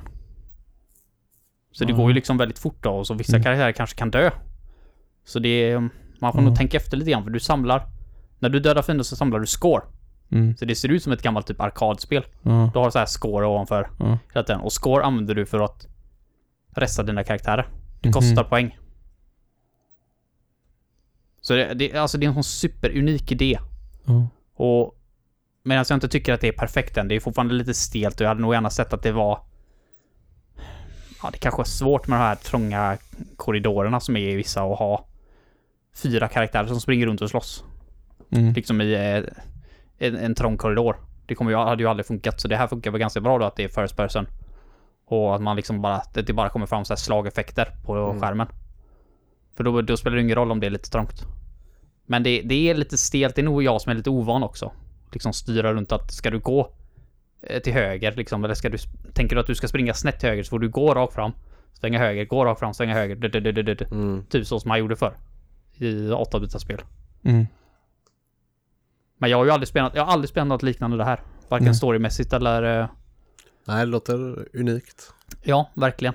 Men är det någonting jag förväntar mig mycket av när det kommer till story och uniqueness, så är det ju verkligen från Danganronpa-teamet. Men jag skulle väldigt gärna vilja att ni gick tillbaka och gjorde ett nytt Danganronpa. Tack. Men som sagt, 5 timmar in, så jag är positiv än så länge. Så återkommer jag när jag spelat klart det. Yes. Då är det bara att avhandla softspelet kvar på vår lista nu, va? Ja. För det var vad vi har spelat på egen hand. Så att vi hoppar väl rakt in i softspelsdelen.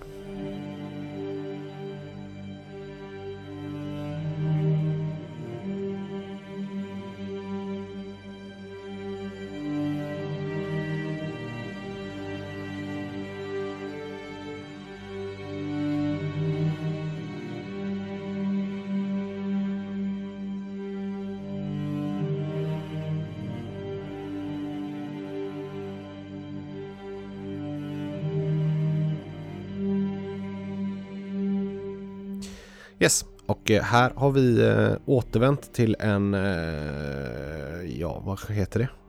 Inte genre, men en typ av spelsätt som vi har spelat förut i den här podden. Vad är det heter? Playlink? Ja, precis. Ja. Playlink har vi tagit upp igen. Vi spelade ju That's You, och Knowledge is Power. Precis.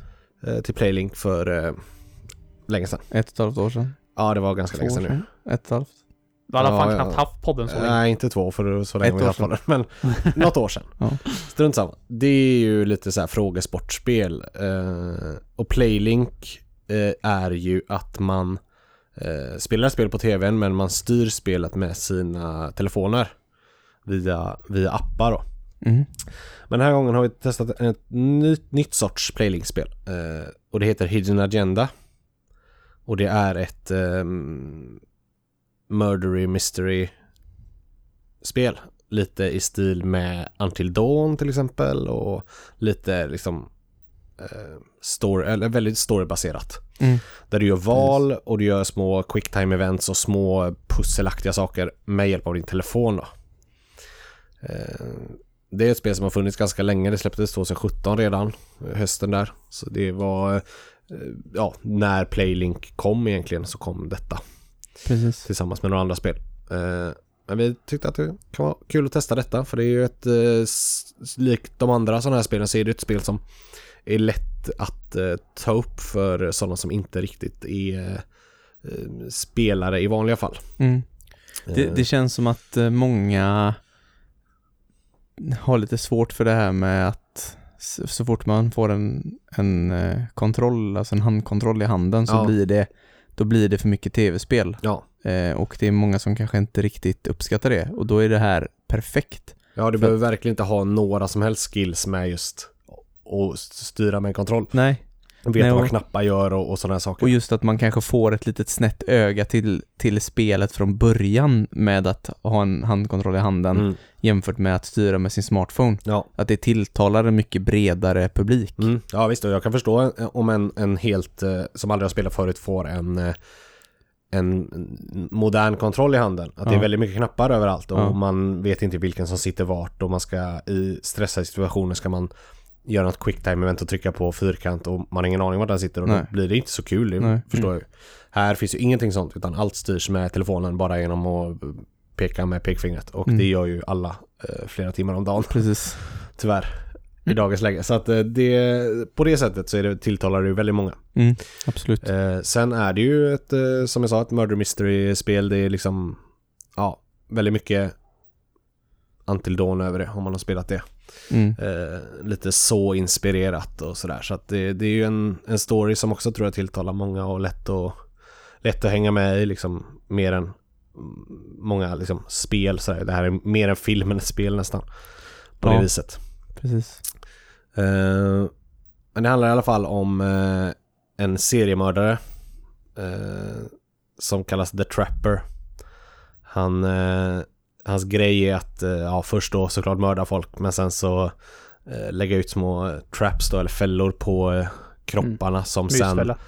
Sen ja, precis, lottfällor, och sen göra så här attrapper som gör att den första som kommer och hittar offret ska utsättas för den här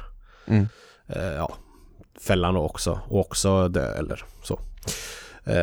Så det handlar egentligen om att hitta honom och stoppa honom, och en klassisk sån mord gåta liksom. Precis. Man spelar som 2 olika karaktärer, en advokat och en polis eller detektiv. Och du spelar de här, switchar lite mellan dem. Precis. Någon som vill snacka mer om det, vad de tycker. Men det som man får interagera med spelet är ju att när du kommer till de här mordplatserna så får du ju undersöka dem efter ledtrådar. Och då får du upp en bild, så ska du söka av med touchen på din telefon, söka av de olika skrymslena i den här bilden som du ser för att hitta olika ledtrådar. Och den som hittar jag tror det fanns 3 ledtrådar oftast, så den som hittar ledtråden får ett extra kort som du kan använda när du gör val. För då, oftast är det 2 val du kan göra i själva dialogerna. Och de här korten kan du använda för att spela ditt val över de andras val. Så du kan liksom bestämma vad som ska hända. Men spelar du ett kort så kan någon annan spela sitt kort över och trumfa ditt kort i efterhand, så att man kan liksom, det kan bli kaka på kaka liksom. Mm. Nu körde ju vi spelar ju tre då, vi tre. Så då var det, det blir ju aldrig lika. Nej. För oss. Man kan ju spela upp till 6 personer på det här. Då kan det bli lika, och då kan det ju vara extra viktigt med de här korten kanske. Precis. Men nu blev det aldrig lika, och jag tycker att vi var ganska överens de flesta gångerna också. Mm. Men ja, absolut, valet finns, och man får de här korten dels genom pusslerna och lite andra sådana här små mini. Jag använde ju ett sånt. Jag var ju den enda utav oss som använde ett sånt kort. Ja. Men det var kul, och det var en kick ändå att bara få kasta det rätt i facet på er och välja mitt val istället. Ja. Men man får så många sådana här kort. Mm. Och sen är det oftast bara 2 val man gör. Så hade det varit liksom mer val, och kanske väldigt mycket, så hade det varit 5 olika val och vi alla 3 hade tyckt olika, så kanske man hade velat hamna de här korten lite grann. Mm. Mm. Men nu är oftast valen liksom, det är ingen jätteskillnad. Många av de här valen, alltså det finns avgörande val finns det, men ofta så känner man inte att det spelar roll liksom. Jag behöver inte använda några kort. Och nästan att jag glömde av dem ett tag liksom, att jag ens hade dem. Ja, nej, jag tyckte också att de kändes väldigt meningslösa. Och jag har sagt använd inte en annan gång. Men jag kan tänka mig att om man är säg att man är 6 personer då, och det är liksom lite fler som röstar, och det kanske blir lite mer, och jag vet inte hur det är riktigt, vi provar det aldrig, men om du använder ditt kort och jag använder mitt, kan du använda det igen då? Mm. Fram och tillbaka. Så, ja. Det gjorde vi, det testade ju som sagt aldrig, men jag tror det. Och då är det ju lite mer att eftersom korten stackar och man kan ha olika många kort, och då kan man ju vinna tillbaka, och då kan man ju använda alla kort på en fråga, bara för att man du får ha 5 kort och jag har 4, och då kör vi fram och tillbaka och till slut vinner du. Jag kan ju tänka mig att det är ganska kul om man spelar 6 stycken och det är 3 vs 3 och det börjar kastas kort runt omkring, då tror jag det kan vara jävligt kul. Ja, då blir det en avvägning om hur många kort man vill offra för att få sin vilja igenom, eller om man vill spara på dem för att det kanske kommer. Alltså, jag kan ändå förstå att det kan bli lite spännande, men frågan är om man kan använda kortet när du har gjort ditt val. Om till exempel ni väljer det ena alternativet och sen lägger jag mitt kort och väljer det andra alternativet, kan ni spela era kort också då? Ja, jo, det kan vi. Det sa, då kan vi kontra med våra kort. Ja. Då kan man kontra till fram och tillbaka. Okay, så då är jag med. Jag trodde att man var tvungen att den som är spelar sist liksom. Nej, det kan man göra när som helst så länge det inte är färdigt så att säga. Då är jag med. Men ja, jag förstår den grejen och sådär, men vi kom aldrig riktigt någon läge där jag i alla fall kände att det var nödvändigt. Jag kom inte ens ihåg varför jag ville ha min vilja igenom, men det kändes bra, tycker jag så jag tycker det är en kul idé. Även om jag hade kanske hellre sett att man hade x antal kort från början. Jag menar, man vet ju att spelet inte är lågt, det är bara 2 timmar. Och så att man hade då 3 kort var. För de här grejerna man får, de här quicktime-eventen och de här quicktime-eventen var väl okej, men just det som du pratade om innan, det där man ska söka ledtrådar. Det var ju det mest meningslösa och tråkiga jag varit med om i ett spel på länge. Ja, det var ingen jätte... För du får se en bild på ett rum, till exempel, och så kan du kanske leta ledtrådar. Och då förlänger du runt med du håller på att veva runt på telefonen för att den här lilla pricken du har med din färg på ska röra sig, och när du börjar närma dig någonting, då kommer det en vit ring. Och då ska du vara först in i den vita ringen. Så när du hittar grejer så vet du inte hur du hittar. Nej. Du bara hittar dem, du försöker bara hitta de här vita. Ja, eftersom det blir som en tävling då, så blir man väldigt stressad. Det är inte så att man söker runt försiktigt och kollar i den, utan det blir ju som du säger lite mer att man bara vevar runt för att söka igenom hela rummet snabbt som möjligt. Det ska tilläggas också att du har ju en viss tid på dig att söka av rummet. Och beroende på vilka ledtrådar du hittar i rummen så påverkar ju det storyn. Men det var ju inget problem. Nu var vi ju 3. Det kan jag tänka mig att det kanske är lite jobbigare om man är själv, eller om man är 2, eller jag vet inte om man kan spela det själv ens. Måste man kunna. Ja, det tror jag, men det är nog ganska tråkigt. Men det är nog lite svårare om man inte är 3 i alla fall. Men det var ju inte så att tiden gick ut någon gång. Nej, och det var de här vita ringarna man skulle ha i. De var ju jättestora. Så jag har väldigt svårt att tänka på. Oftast blev det att vi hittade varsin grej. Ja, precis. Eller att någon kanske ibland hittar 2 sådär, men jag gillar ju mekaniken med att det påverkar storyn med vilka ledtrådar du hittar. Ja, absolut. Och det handlar där är också lite att det är inte bara att man ska hinna först, utan det handlar ju lite om att man tillsammans ska försöka hitta alla ledtrådar. Precis. Det är ju det viktigaste. Mm. Inte att jag ska få 3 kort typ och ni inte något. Liksom. Med just den delen och hitta ledtrådar. Nej, det var lätt. Det var väldigt, så fort du var i närheten av en sån vit ring så började den ju poppa upp. Och samma med quick time eventsen. Ja. Det var ju aldrig vi misslyckades på dem heller. De var ju väldigt, det var ju också att man skulle dra sin prick in i en ruta. Mm. Den som gjorde det först då fick ett kort och någon var ju alltid först. Så var det ju. Det var ju aldrig att missa som sagt. Så att det är väldigt simpelt. Men däremot alla val och så spelar ju väldigt stor roll på storyn, vilket vi upplevde till slut, så det är ju liksom där får man ju verkligen tänka. Så är det ju. Och köra spelet flera gånger om man vill se alla slut och få det bästa slutet och så vidare, så där som det är i sådana här spel. Men valen spelar stor roll och det är gjort på ett bra sätt också, att man inte vet när det är viktigt och inte, så att säga. Vi vet ju vad vi gjorde fel i efterhand, men när det väl var där vi gjorde fel så visste vi inte att vi gjorde fel. Nej. Det är inte uppenbart det jag vill säga, utan att det är bra gjort så att, som det ska vara. Storyn var ganska bra faktiskt. Den var rätt intressant. Den var liksom lite sådär klassisk, lite pajig, typ. Ja, det var ju inget amazing så, men den var ju bättre än vad jag hade räknat. Ja, jag tycker också den var spännande. Liksom, som film betraktat så hade det varit en helt okej skräckfilm liksom. Sen det slutet vi fick var ju helt värdelöst. Ja, men det var ju vårt eget fel. Ja. Eller alltså, vi failade ju liksom. Men det tog oss 2 timmar, kanske så exakt. Ja. Och gå igenom själva huvudstoryn. Ja, precis. Så det är väl ett alldeles lagom långt softspel av den här typen, tycker jag. Det skulle ju inte varit längre. Nej. Men det är lite Until Dawn över det också. Själva storygrejen där, eller karaktärer och sånt där.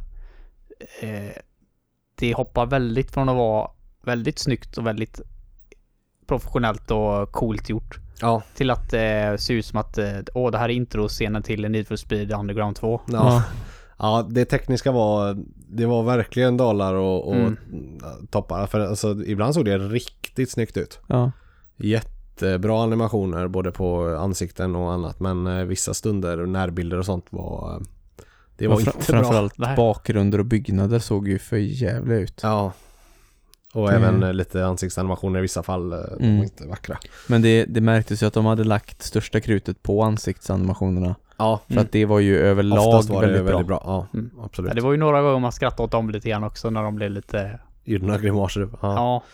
Nej, det var verkligen så upp och ner, men det är sagt, det är inget AAA-spel så, utan jag tycker ändå att de har lyckats få det. För att det är ändå ganska viktigt i ett sådant spel, tycker jag, när det ändå ska vara väldigt mycket en film, så tycker jag att grafiken bör vara ganska bra. För att du ska känna att det är spännande på riktigt, för det ska ju kännas lite verkligt liksom. Annars blir det inte så läskigt kanske. Nej. När du inte gör det någonting så. Det bryter illusionen om att det är på riktigt, om det är för pajigt eller för kackig grafik. Ett skräckspel. Att spela ett skräckspel tycker jag är ju läskigare än att titta på en skräckfilm till exempel.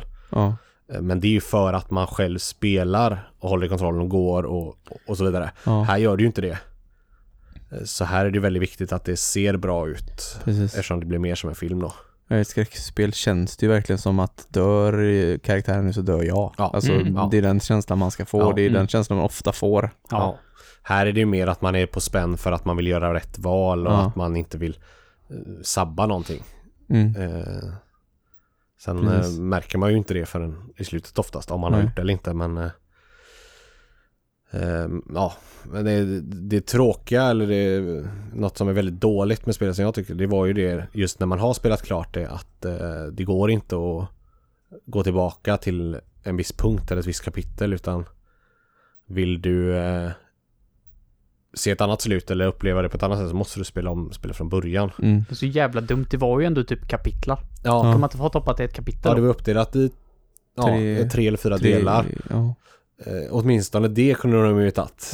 Men de hade kunnat ta ännu mer, alltså gjort det, delat upp det på... Det är ju jättelätt grej att göra. Gå tillbaka till varje val. Ja, i stort sett. Det skulle varit en flowchart inbyggt i spelet. Ja, jättekonstigt. Du måste börja från början, för det är, visst, 2 timmar är inte jättelångt, men när du har spelat färdigt det precis som vi gjorde och får ett dåligt slut som vi inte tyckte om, det hade varit ganska gött att bara kunna köra Ja, där vi tror att vi failar. Ja, precis. Och testa lite olika ställen där man kan tänka sig att man gjorde fel.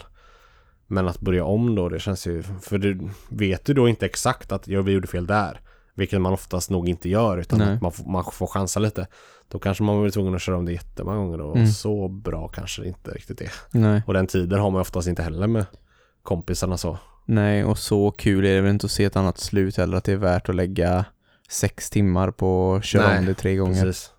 Nej, man vet väl ungefär hur det bästa slutet skulle kunna vara. Precis. Så att nej, det var väldigt dumt att det inte gick att hoppa så. Tyvärr. Ja, det var ju en av det sämsta av allt faktiskt. Mm. Allt annat kan man liksom leva med, att det är dåliga quicktime-event som inte spelar något, som inte tillför något speciellt, men just det dödar ju all sug att spela det igen. Ja, precis. Jag var ju sugen att spela det direkt igen, nu var jag färdig. För jag ville se de bättre sluten. Men inte gå igenom hela jädra spelet igen. Nej, det var väldigt dumt för det. Ja. Men det finns ju, vi körde ju det co-op-modet så att säga. Där man samarbetar eller ska, där man ser det som en film och gör de här valen.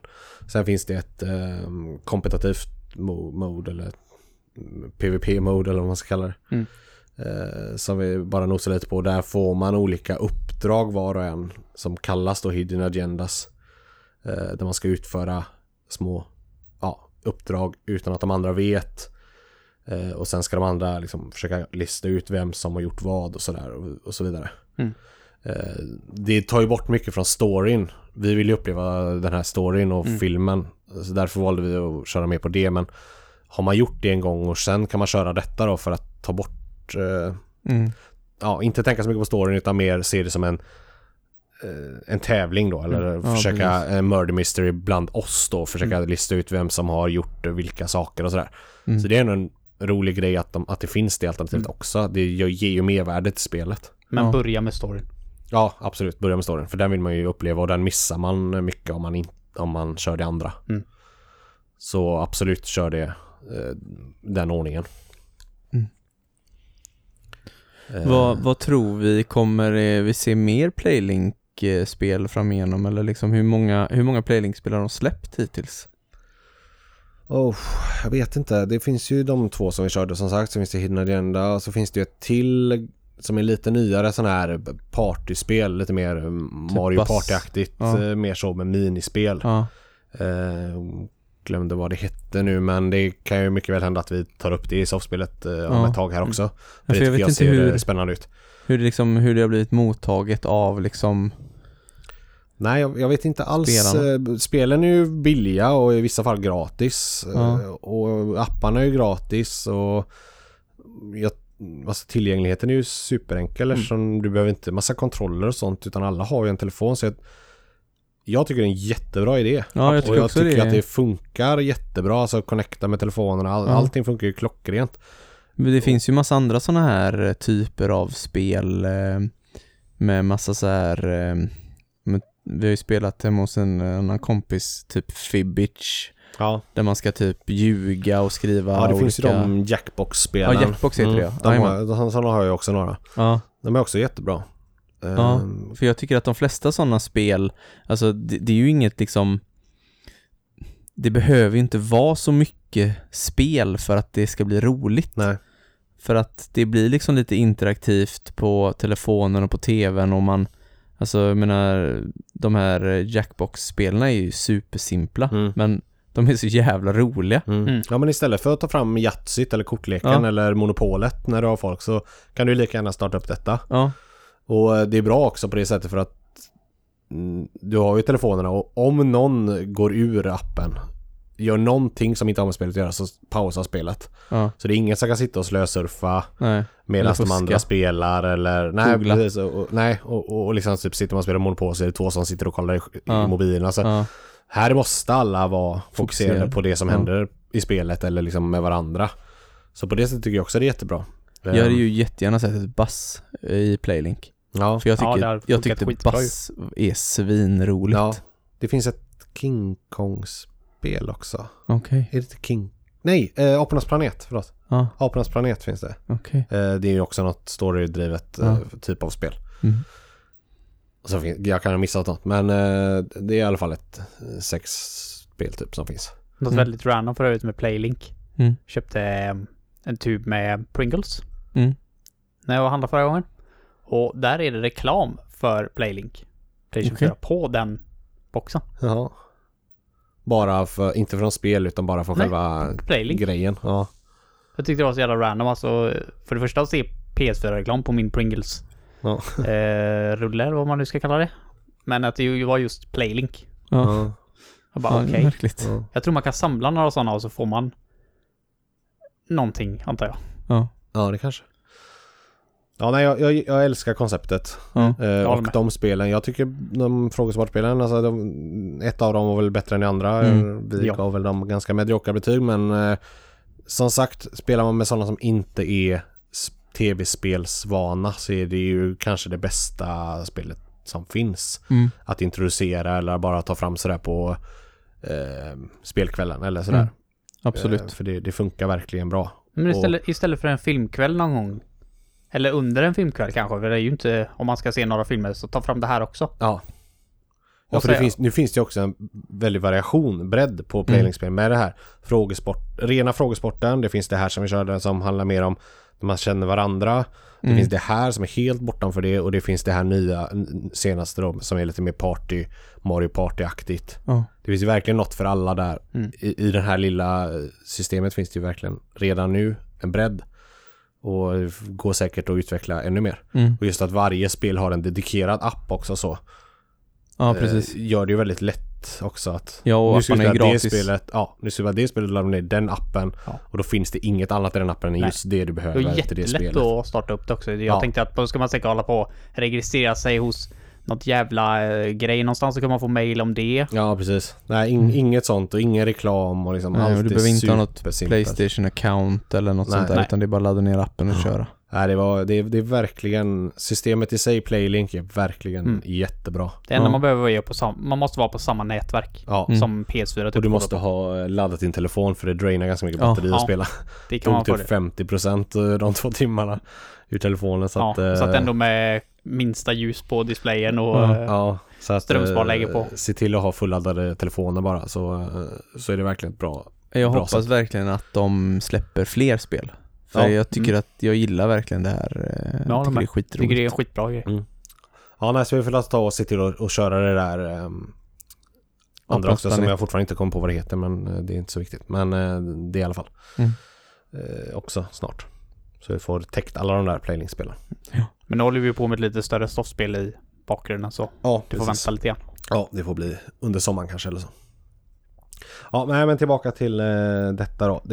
Storyn i övrigt vill man väl inte prata om egentligen utan det är ju väldigt så att det är upp till var och en att göra de här valen för att det finns så många olika slut. Precis. Och, men det är lite det jag gillar också med att det är till skillnad från en film när det är en regissör som har bestämt innan eller en manusförfattare som har bestämt innan här kan du bestämma själv hur filmen ska utformas och du kan liksom tillsammans bestämma vad alla karaktärerna ska göra och sen får du liksom bara bita i att det kanske inte i slutändan slutar så som du har tänkt men jag gillar det konceptet att och just att valen faktiskt hade betydelse också. Det är det som är lite så där olika i sådana här spel känns som att ibland är det inte så noga utan det blir ungefär samma ändå men här verkar det i alla fall som att det är ganska avgörande. Ja, jag har alltid älskat det här med att göra valgrejer. Och då menar jag inte att det måste liksom vara att då får du göra 700 andra olika speltimmar på något annat ställe. Utan det räcker bara med att du gör ett litet val, du går på ett annat ställe, du får nya dialoger. Jag tycker det räcker liksom för att jag ska bli exalterad över det. Ja, spelet är lika långt oavsett hur du väljer att göra. Men det kan hända olika saker. Ja, jag älskar det. Jag hade faktiskt en kalletidning. Du vet, en sån lång så här typ pocket. Ja, fast den är lång. På ena sidan. En bibel. Ja, men typ när om du öppnar upp den på ena sidan. Ja, alltså den är kort men lång. Okej. Den är låg, den är inte hög. Är den även smal fast tjock? Nej, den är tjock fast kort. Är det? Okej. Whatever, fan. Då hade vi en serie där i som var så fruktansvärt unik. Ja. Och det är Kalle och knattarna, de ska åka på semester. Ja. Och då kommer de typ, det första du gör är att de åker på vägen och så kommer det en korsning. Ja. Och då får man välja antingen svänga vänster och höger. Okay. Och då står det, ja, vill du svänga vänster, bläddra till sida 29. Vill du svänga höger, bläddra till sida 38. Ja. Alltså jag älskade den. Efter det har du spelat Vision Novels. Ja, men alltså, jag tror mycket väl att min kärlek för Vision Novels och såna här, och det här är ju lite Vision Novel-aktigt. Ja, jo. Jag tror det är därifrån det kommer. Mm. Den jävla tjocka, korta, smala, långa Kalle-tidningen. Seriöst alltså. Jag skulle vilja se den tidningen. Jag var där för typ, säg kanske en 3 år sedan. Och grävde ur alla Kalle-tidningar i min mammas gamla rum. Som är mot min mormor då, för det är där den ligger. Men jag hittar inte skiten. Mm. Jag måste dit igen någon dag. Alltså ni måste läsa den där, den är fantastisk. Och vilken jävla plot twist det är. Nej, men jag tycker bara alltså jag bara älskar de här valen. Och det behöver inte vara en enorm skillnad varje gång. Mm. Och sen får det inte vara, alltså Mass Effect är säkert jättebra, jag har inte spelat dem förutom lite grann bara, men valen ska vara vad det är. Mm. För när jag spelade Mass Effect var det ungefär att säg åt han att han är lite dum och han typ smackar han i facet och kallar han bitch. Men så var det lite nu också tyckte jag. Och vissa val kunde kännas som att fast det är ju samma sak. Ja det var det. Några, så inte sådär motsatser från varandra, utan det var väldigt sådär svårt att veta vilken som var vilken egentligen. Ja, det var ju något val i alla fall som jag sa bara, inte det är samma sak. Ja. Inte det exakt samma sak bara med olika ord. Ja, alltså det, och sen är det ju säkert inte det när de säger det, men just den lilla texten man får innan man gör valet, den var väldigt likt. Mm. Men det var väl också ju ofta därför vi höll med varandra och inte behövde ha de här korten, för de viktiga valen, då fattar man ofta att de är där. Det här är ett väldigt viktigt val. Ja. Och då pratar ju, man har ju oftast ingen tid på sig. Utan då sa ju vi ofta att då diskutera vad vi tyckte och då var vi oftast överens. Så då behövde man inte använda några sådana kort eller? Nej. Ja, jag kan tänka mig just när man är många kanske och om man spelar lite mer så här var för sig. Mm. Då kan det bli lite mer och så. Kanske att en vill att det ska bli ett dåligt slut och en vill att det ska bli ett bra slut. Ja, eller alltså någon vill att man ska vara elak och någon vill att man ska vara snäll. Ja, att man har lite olika agendor så. Ja. Ja, precis. Ja. Är vi nöjda? Mm, ja. Så är vi nöjda med spelet då? Ja, precis. Betyg. Heden. Jag tycker att det var bättre än vad jag förväntade mig. Absolut. Och tror det kan vara en superkul filmkvällsgrej. Alltså när man samlas ett gäng och kanske inte ska ut på krogen utan bara ska hänga hemma. Mm. Så tror jag det här kan vara en grymt kul grej att dra fram. För som sagt, nästan alla har ju en smartphone. Mm. Och det är liksom det du behöver. Ja. Och ett PS4. Tack Söder. Ja. Ett PS4 kan vara en fördel också. Nej, jag tänker bara så vi inte lurar någon. Ja, nej, precis. Nej, jag måste göra PlayStation. Ja. Och även om man skulle vara mer personer så tror jag även, alltså det är ju en film. Mm. Så jag tror det hade funkat ändå med ett större gäng också. Ja, absolut. Jag vet inte vad som var max, var det 8 eller? 6. 6 personer. Mm. Ja, nej men alltså det, som du säger, går ju att sitta bredvid och titta bara också. Eftersom, och man kan bestämma, alltså man kan ju ha en telefon, en som styr och man väljer tillsammans. Ja, precis. Om man nu vill spela det, så det finns ju så jättemånga olika sätt man kan ta sig an det här spelet på. Ja. Men det är ju, production-valen går ju upp och ner ungefär som att det var olika team som jobbade på spelet olika dagar. Och storyn är ingenting att, alltså den är bra, men det är ingenting att hänga i julgranen liksom. Det är ingenting du kommer att tänka på långt efter att du är färdig med spelet. Nej. Men överlag så jag tycker, som du säger Niklas, att det här är en fantastisk idé. Och jag tycker det ska, jag tycker de ska få ett beröm för vad de har gjort ändå. För jag kan tänka mig att det är ingen jätteprofit ett sånt här spel. Nej, nu vet jag inte riktigt hur det är nu. Jag har haft det här spelet länge, men när jag skaffade det så var det gratis. Ja, och det har varit gratis många gånger. Jag tror att det är gratis. Men, många Playlink-spel har de ju gett bort. Ja, jag tror att detta spelet är gratis fortfarande. Det är så dumt tycker jag på PlayStation Store, för har du en gång köpt ett spel så kan man inte se vad det kostar nu. Nej. För då står det bara att du har köpt det.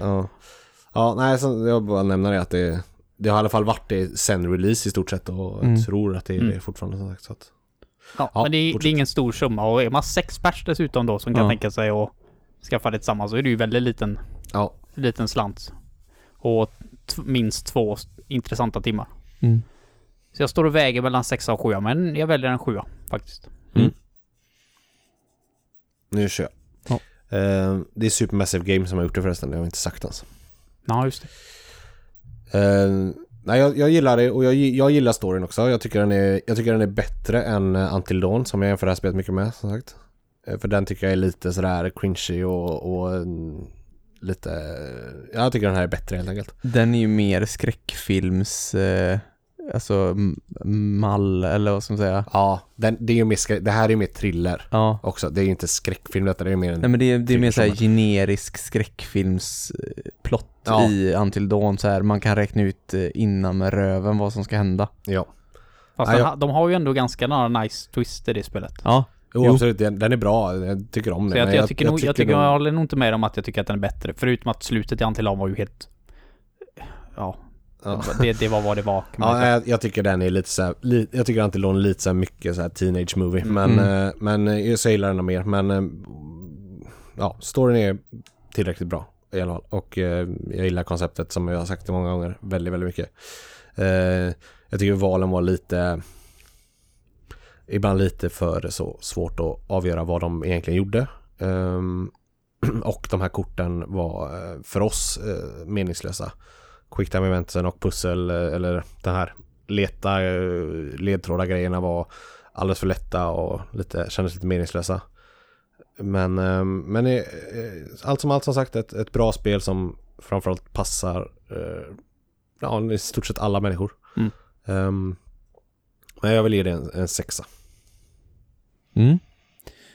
Jag håller med om allt som ni säger, så att det alltså, klassiskt, jag är sist ut svar. Jag har väl egentligen ingenting att tillägga, så att jag ger det också en 6. Yes. 19 poäng, eller 19 soffor. Ja, jag vet inte vad vi gav de andra 2 playlingspelen faktiskt. Jag minns inte det nu. Inte men jag tror att det är That's You fick. Det fick över 20, jag är rätt säker på i alla fall. Ja, men jag tror båda fick. Kom inte in på topplistan ett tag? Jo, det var ett tag var inne på topplistan. Då var topplistan inte lika tajt som den är nu i och för sig, men... 23 eller 22 skulle jag gissa på. Men om man inte ska... Alltså, jag rekommenderar det här spelet, absolut. Men jag rekommenderar framför allt den här Playlink. Playlink överlag. Har ni inte provat det, så gör det, för det är en fantastisk uppfinning. Och att jag tycker det är konstigt att den inte är mer populär, eller att det pratas mer om den. That's You fick 21 soffor. Ja. Det är ju väl lite mer så partyt spel kanske. Lite roligare. Men, så länge man undviker knowledge is power, så tror jag man kan ha en ganska bra kväll faktiskt. Inte lika roligt. Ja. Nej, men nu ska vi inte bli långrandiga om det, utan... vi har fått in en till fråga på Instagram. En live-fråga. Ja. Från Källarpodden. Ja. Prata om det ultimata softspelet Bishi Bashi Special. Och jag tänker att vi kanske får suga på den till nästa, för jag har ingen aning om vad det är för något. Jag bara väntar vad de ska fråga. Be mig prata om det spelet. Jag har så mycket att säga. Men jag håller på det. Ja. 2 veckor. Så ska ni få höra en rant. Då kan ju du plocka upp den nästa. Nej, jag har ingen aning vad det är för något. Nej, inte heller. Men vi ska absolut plugga på och prata om det i nästa avsnitt. Självklart ska vi göra det. Men nu är detta avsnittet över. Ja. Och vi får som vanligt tacka er så hemskt mycket för att ni har lyssnat på oss ännu en gång. Och anslut er nu väldigt gärna till våran Discord, så kan vi fortsätta snacka där de här 2 kommande veckorna innan det är dags för ett nytt avsnitt. Om allt möjligt. Länk finns i avsnittsbeskrivningen. Precis, det är roligt. Det blir bara roligare och roligare ju fler vi är, såklart. Och där kan man ställa precis vilka frågor man vill och ge oss tips och allt däremellan. Så gör det, och följ oss på Instagram och håll utsikt där, för där försöker vi i alla fall med olika jämna mellanrum lägga ut bilder och olika saker. Nu var jag lite aktiv här för någon vecka sedan. Men det går upp och ner där. Det går upp och ner. Jag ska lägga ut lite mer WoW-bilder i den här veckan. Ja, men det som händer i våra liv som är spelrelaterat, det kommer i alla fall upp där så gott som vi kan. Så följ oss i alla fall där, och skicka frågor även där, går jättebra. Vill ni skicka något på mail, så gör ni det på gamingsoffan.podcast@gmail.com. Ja, så med det så hörs vi igen om 2 veckor. Ja, det gör vi. Ha det bra. Hej då. Hej hej. Hej då.